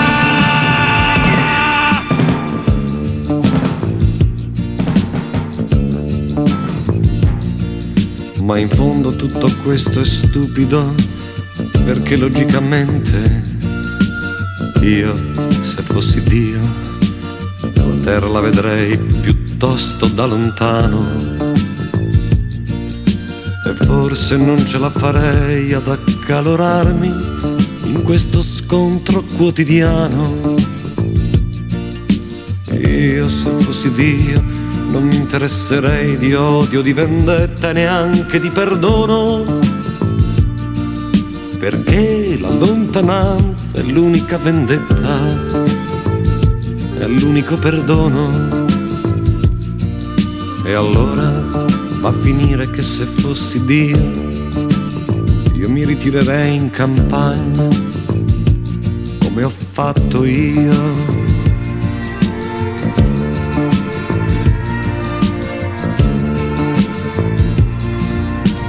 E intanto la carriera si svolge così, avanti, avanti, e il nostro Giorgio continua a sfornare eh, album su album, questi dischi, tra l'altro quasi, quasi autoprodotti perché faceva tutto lui, con il suo mentore che era Sandro Luporini, con il quale faceva arrangiamenti, divideva i testi, divideva eh, gli arrangiamenti teatrali e tutto. Ecco, um, arriviamo così, dopo tutti questi anni facciamo un bel salto, dopo tutti i suoi vari polli di allevamento, far finta di essere sani, libertà obbligatoria, tutti i suoi, suoi dischi migliori. Arriviamo al 2001 e qua c'è una delle canzoni che comunque io la trovo anche di, di uno spasso stupendo. Nonostante il tema trattato. Nonostante il tema trattato sì. in quel genere lì e c'è un passo che comunque è quello che ti dice dove in fondo a destra Sì, sì, ehm, è, uno, è uno dei brani secondo me più delicati che trattano quell'argomento. Anche, anche se in realtà la delicatezza non c'è, però s- è, è vestito bene, non so come dire, è, mm, è- è un- insomma è geniale, ecco, mi viene in mente solo questo termine. ascoltiamoci destra-sinistra. Tutti noi ce la prendiamo con la storia, ma io dico che la colpa è nostra È evidente che la gente è poco seria quando parla di sinistra o destra. Ma cos'è la destra? Cos'è la sinistra? Ma cos'è la destra? Cos'è la sinistra? Fare il bagno nella vasca è di destra, far la doccia invece di sinistra. Un pacchetto di Malborro è di destra, di contrabbando è di sinistra. Ma cos'è la destra? Cos'è la sinistra? Una bella minestrina è di destra, il minestrone è sempre di sinistra. Tutti i film che fanno oggi sono di destra, se annoiano sono di sinistra. Wow, wow. Ma cos'è la destra? Cos'è la sinistra? Le scarpette da ginnastica o da tennis hanno ancora un gusto un po' di destra, ma portarle tutte sporche, un po' slacciate è da scemi più che di sinistra. Ma cos'è la destra? Cos'è la sinistra? I blues che sono un segno di sinistra, con la giacca vanno verso destra. Il concerto nello stadio è di sinistra, i prezzi sono un po' di destra. Ma cos'è la destra? Cos'è la sinistra? Il collaso quasi sempre di sinistra, il regicazzo è più che mai di destra. La pisciata in compagnia è di sinistra, il jazz è sempre in fondo a destra. Ma cos'è la destra? Cos'è la sinistra? La piscina bella azzurra e trasparente, è evidente che sia un po' di destra. Mentre i fiumi, tutti i laghi e anche il mare sono di merda più che di sinistra. Ma cos'è la destra? Cos'è la sinistra? L'ideologia, l'ideologia, malgrado tutto credo ancora che ci sia. È la passione, l'ossessione della tua diversità, che al momento dove è andata non si sa, dove non si sa, dove non si sa. Mm, Io direi che culatello è di destra, la mortadella è di sinistra. Se la cioccolata svizzera è di destra, la Nutella ancora di sinistra. Mm, Ma cos'è la destra? Cos'è la sinistra? Il pensiero liberale è di destra, ora è buono anche per la sinistra. Non si sa se la fortuna sia di destra, la sfiga è sempre di sinistra. Wow, wow. Ma cos'è la destra? Cos'è la sinistra? Il saluto vigoroso a pugno chiuso è un antico gesto di sinistra. Quello un po' degli anni venti, un po' romano e da stronzi oltre che di destra. Ma cos'è la destra? Cos'è la sinistra? L'ideologia, l'ideologia, malgrado tutto credo ancora che ci sia. È il continuare ad affermare un pensiero il suo perché con la scusa di un contrasto che non c'è.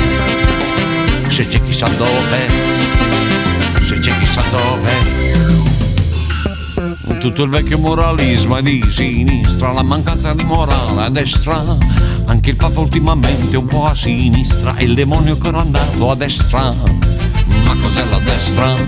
cos'è la sinistra? La risposta delle masse è di sinistra con un lieve cedimento a destra. Sono sicuro che il bastardo è di sinistra, il figlio di puttane a destra. Wow, wow. Ma cos'è la destra? Cos'è la sinistra? Una donna emancipata è di sinistra, riservata già un po' più di destra. Ma figone resta sempre un'attrazione che va bene per sinistra, destra. Mm, ma cos'è la destra? Cos'è la sinistra? Tutti noi ce la prendiamo con la storia, ma io dico che la colpa è nostra. È evidente che la gente poco seria quando parla di sinistra o destra. Ma cos'è la destra? Cos'è la sinistra? Ehi. Ma cos'è la destra? Cos'è la sinistra? Wow, wow, wow, wow. Destra, sinistra, destra, sinistra, destra, sinistra, destra, sinistra, destra, sinistra. Basta. Dopo aver ascoltato tutti questi manifesti vocali, musicali di Giorgio Gaber che comunque hanno segnato un'epoca, anche qui noi eh, abbiamo dato, dato lustro, abbiamo onorato la memoria di questi due grandissimi artisti e naturalmente anche qui cioè, dovrebbe fare una puntata un, un sequel di, di puntate per eh, vera- eh, mettere a fuoco tutto quello che ha fatto. E arriviamo all'ultimo album che lui ha fatto eh, prima che la morte lo cogliesse, il giorno di Capodanno del 2003 e aveva 74 anni il nostro 64 anni anzi mi 64, correggo. 64 sì. 64. ecco ehm, una delle canzoni bellissime che vorrei che tutti quelli che hanno dei figli o trasmetterlo ai dei bambini era un, un messaggio bellissimo dolcissimo da io non mi sento italiano ascoltate non insegnate ai bambini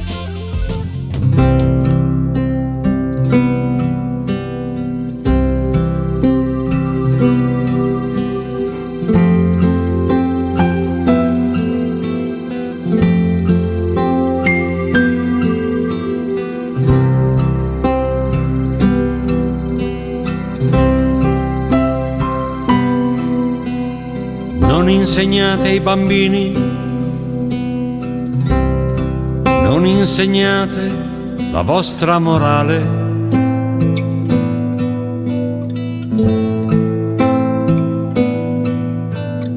È così stanca e malata. Potrebbe far male.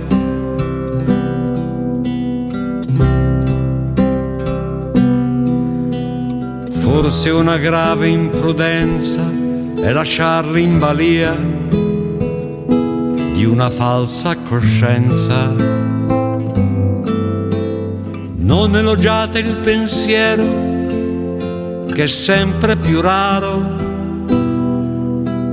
Non indicate per loro una via conosciuta, ma se proprio volete insegnate soltanto la magia della vita.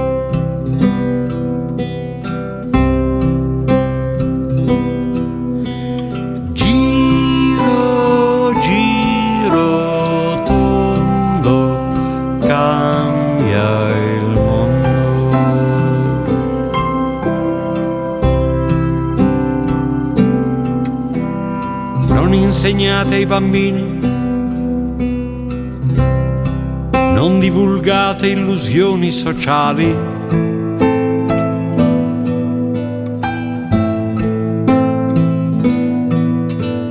Non gli riempite il futuro di vecchi ideali.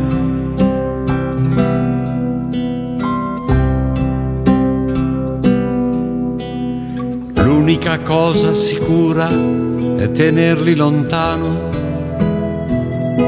dalla nostra cultura. Non esaltate il talento che è sempre più spento.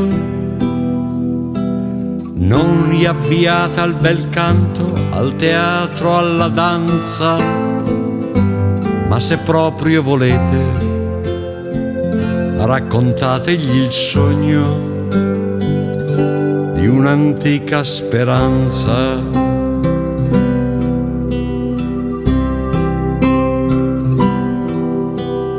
Non insegnate ai bambini,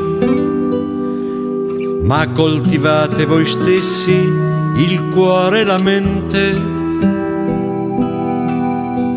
Stategli sempre vicini date fiducia all'amore, il resto è niente.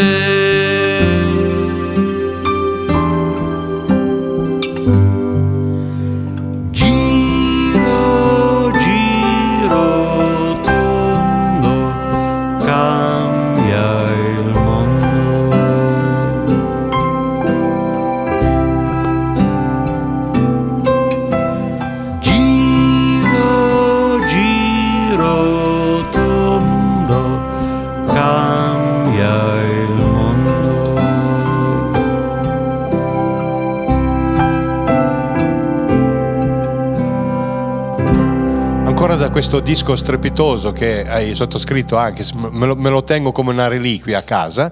Ecco, Ah, ce eh, l'hai? Sì, Cioè, sì, in ce l'ho, vinile? ce l'ho, eh, Eh, assolutamente.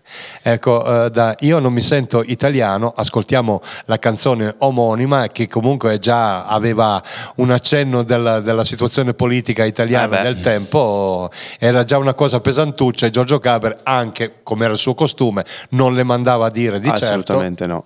E allora noi ehm, prima di mandare questo brano ringraziamo Brown the Rocks eh, in primis per averci dato Assolutamente la sì, possibilità. eh, grazie a tutto lo staff, eh, al presidente e Sì, insomma, abbiamo consigliere di- insistito, alla fine ce l'hanno dato la possibilità allo di fare questo sfinimento ci hanno speciale. dato l'opportunità Eh, di fare questo swing. Questo... Ci, ne- ci tenevamo tantissimo e speriamo che vi sia piaciuto. Eh, noi vi ringraziamo per essere stati all'ascolto e eh, vi diamo appuntamento al prossimo Al perché prossimo ne abbiamo in special. cantiere Parecchi. un altro, eh, sì, eh, ma non vi vogliamo dire Nulla di eh, che. nulla- Sarà una insomma, sorpresa. esatto, sarà una sorpresa. Ciao a tutti, grazie dell'ascolto e vi lasciamo con Giorgio Gaber. Io non mi sento italiano.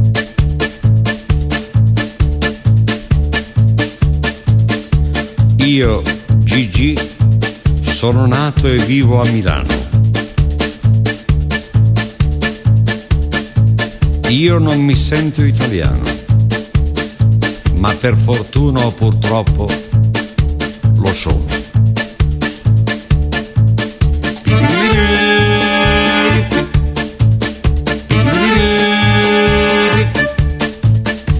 Mi scusi Presidente, non è per colpa mia, ma questa nostra patria non so che cosa sia. Può darsi che mi sbagli, che sia una bella idea, ma temo che diventi una brutta poesia. Mi scusi Presidente, non sento un gran bisogno dell'inno nazionale, di cui un po' mi vergogno, in quanto ai calciatori non voglio giudicare. I nostri non lo sanno o hanno più pudore. Io non mi sento italiano, ma per fortuna purtroppo lo sono.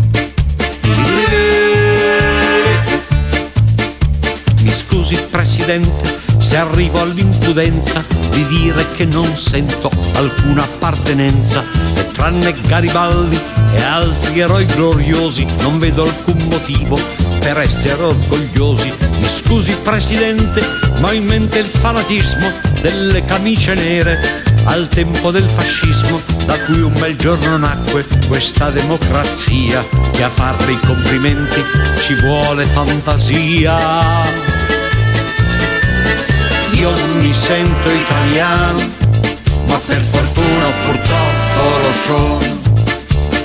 Questo bel paese pieno di poesia ha tante pretese, ma nel nostro mondo occidentale è la periferia. Mi scusi Presidente, ma questo nostro Stato che voi rappresentate mi sembra un po' sfasciato e anche troppo chiaro agli occhi della gente che tutto è calcolato e non funziona niente. Sarà che gli italiani per lunga tradizione sono troppo appassionati di ogni discussione, persino in Parlamento c'è un'aria incandescente, si scannano su tutto e poi non cambia niente. Io non mi sento italiano, ma per fortuna purtroppo lo sono. Mi scusi Presidente, dovete convenire che i limiti che abbiamo ce li dobbiamo dire. Ma a parte il disfattismo, noi siamo quel che siamo e abbiamo anche un passato che non dimentichiamo. Mi scusi Presidente, ma forse noi italiani per gli altri siamo solo spaghetti e mandolini. Allora qui mi incazzo, son fiero e me ne vanto, mi sbatto sulla faccia, cos'è il rinascimento? Io non mi sento italiano, ma per fortuna purtroppo lo sono.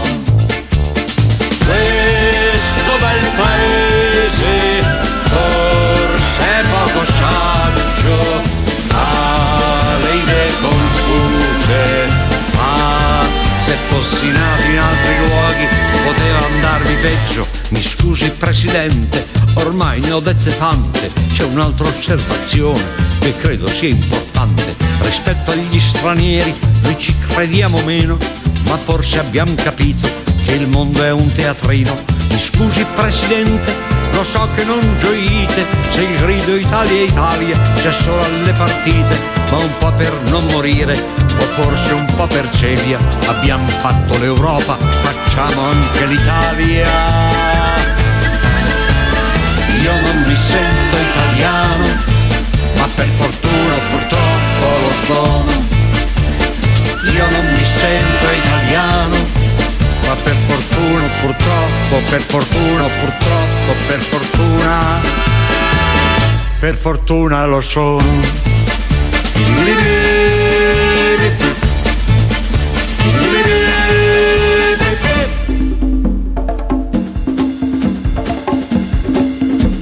Giannolio Road. Un viaggio sulle ali della musica per conoscere, scoprire, approfondire i grandi di ogni tempo.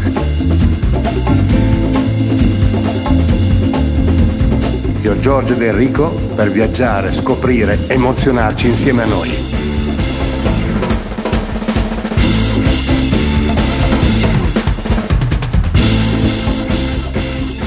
Sono le 23 e 21 minuti. Brown the Rocks. Join the club. Ciao Eddie, come stai? Guarda Marco, sono sempre stanco e poi ho sempre lo stomaco sottosopra. Devo curarmi. Ma Eddie, alle volte dipende solo da cosa mangi e dal tuo stile di vita. E quindi che dovrei fare? Te lo dico io.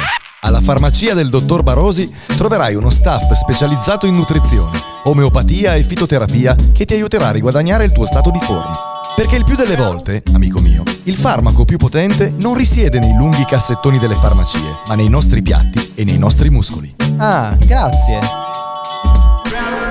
Uno staff a tua disposizione specializzato in medicina omeopatica e nutrizione. La farmacia del dottor Barosi è in Borgo San Martino 6, sulla statale che collega Bra ad Alba.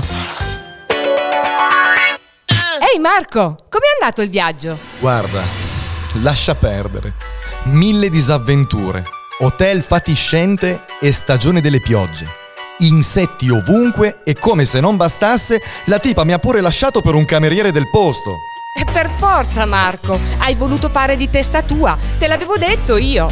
Se fossi andato da Il Turbante Viaggi, avresti trovato affidabilità, convenienza, assistenza, competenza e professionalità. Perché per Il Turbante Viaggi sei prima una persona che un viaggiatore.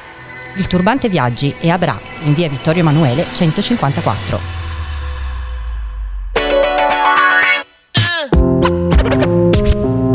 Brown the Rocks. Join the club. Brown the Sport. Vuoi dar visibilità alla tua attività commerciale? Organizzare o promuovere un evento? Dalla registrazione alla messa in onda del tuo spot ci pensiamo noi di Brown the Rocks. Scrivici su info-browntheRocks.it o tramite WhatsApp al 349 192 7726. Ti ricontatteremo al più presto. Brown the Rocks, join the club. Brown the Rocks. Join the club.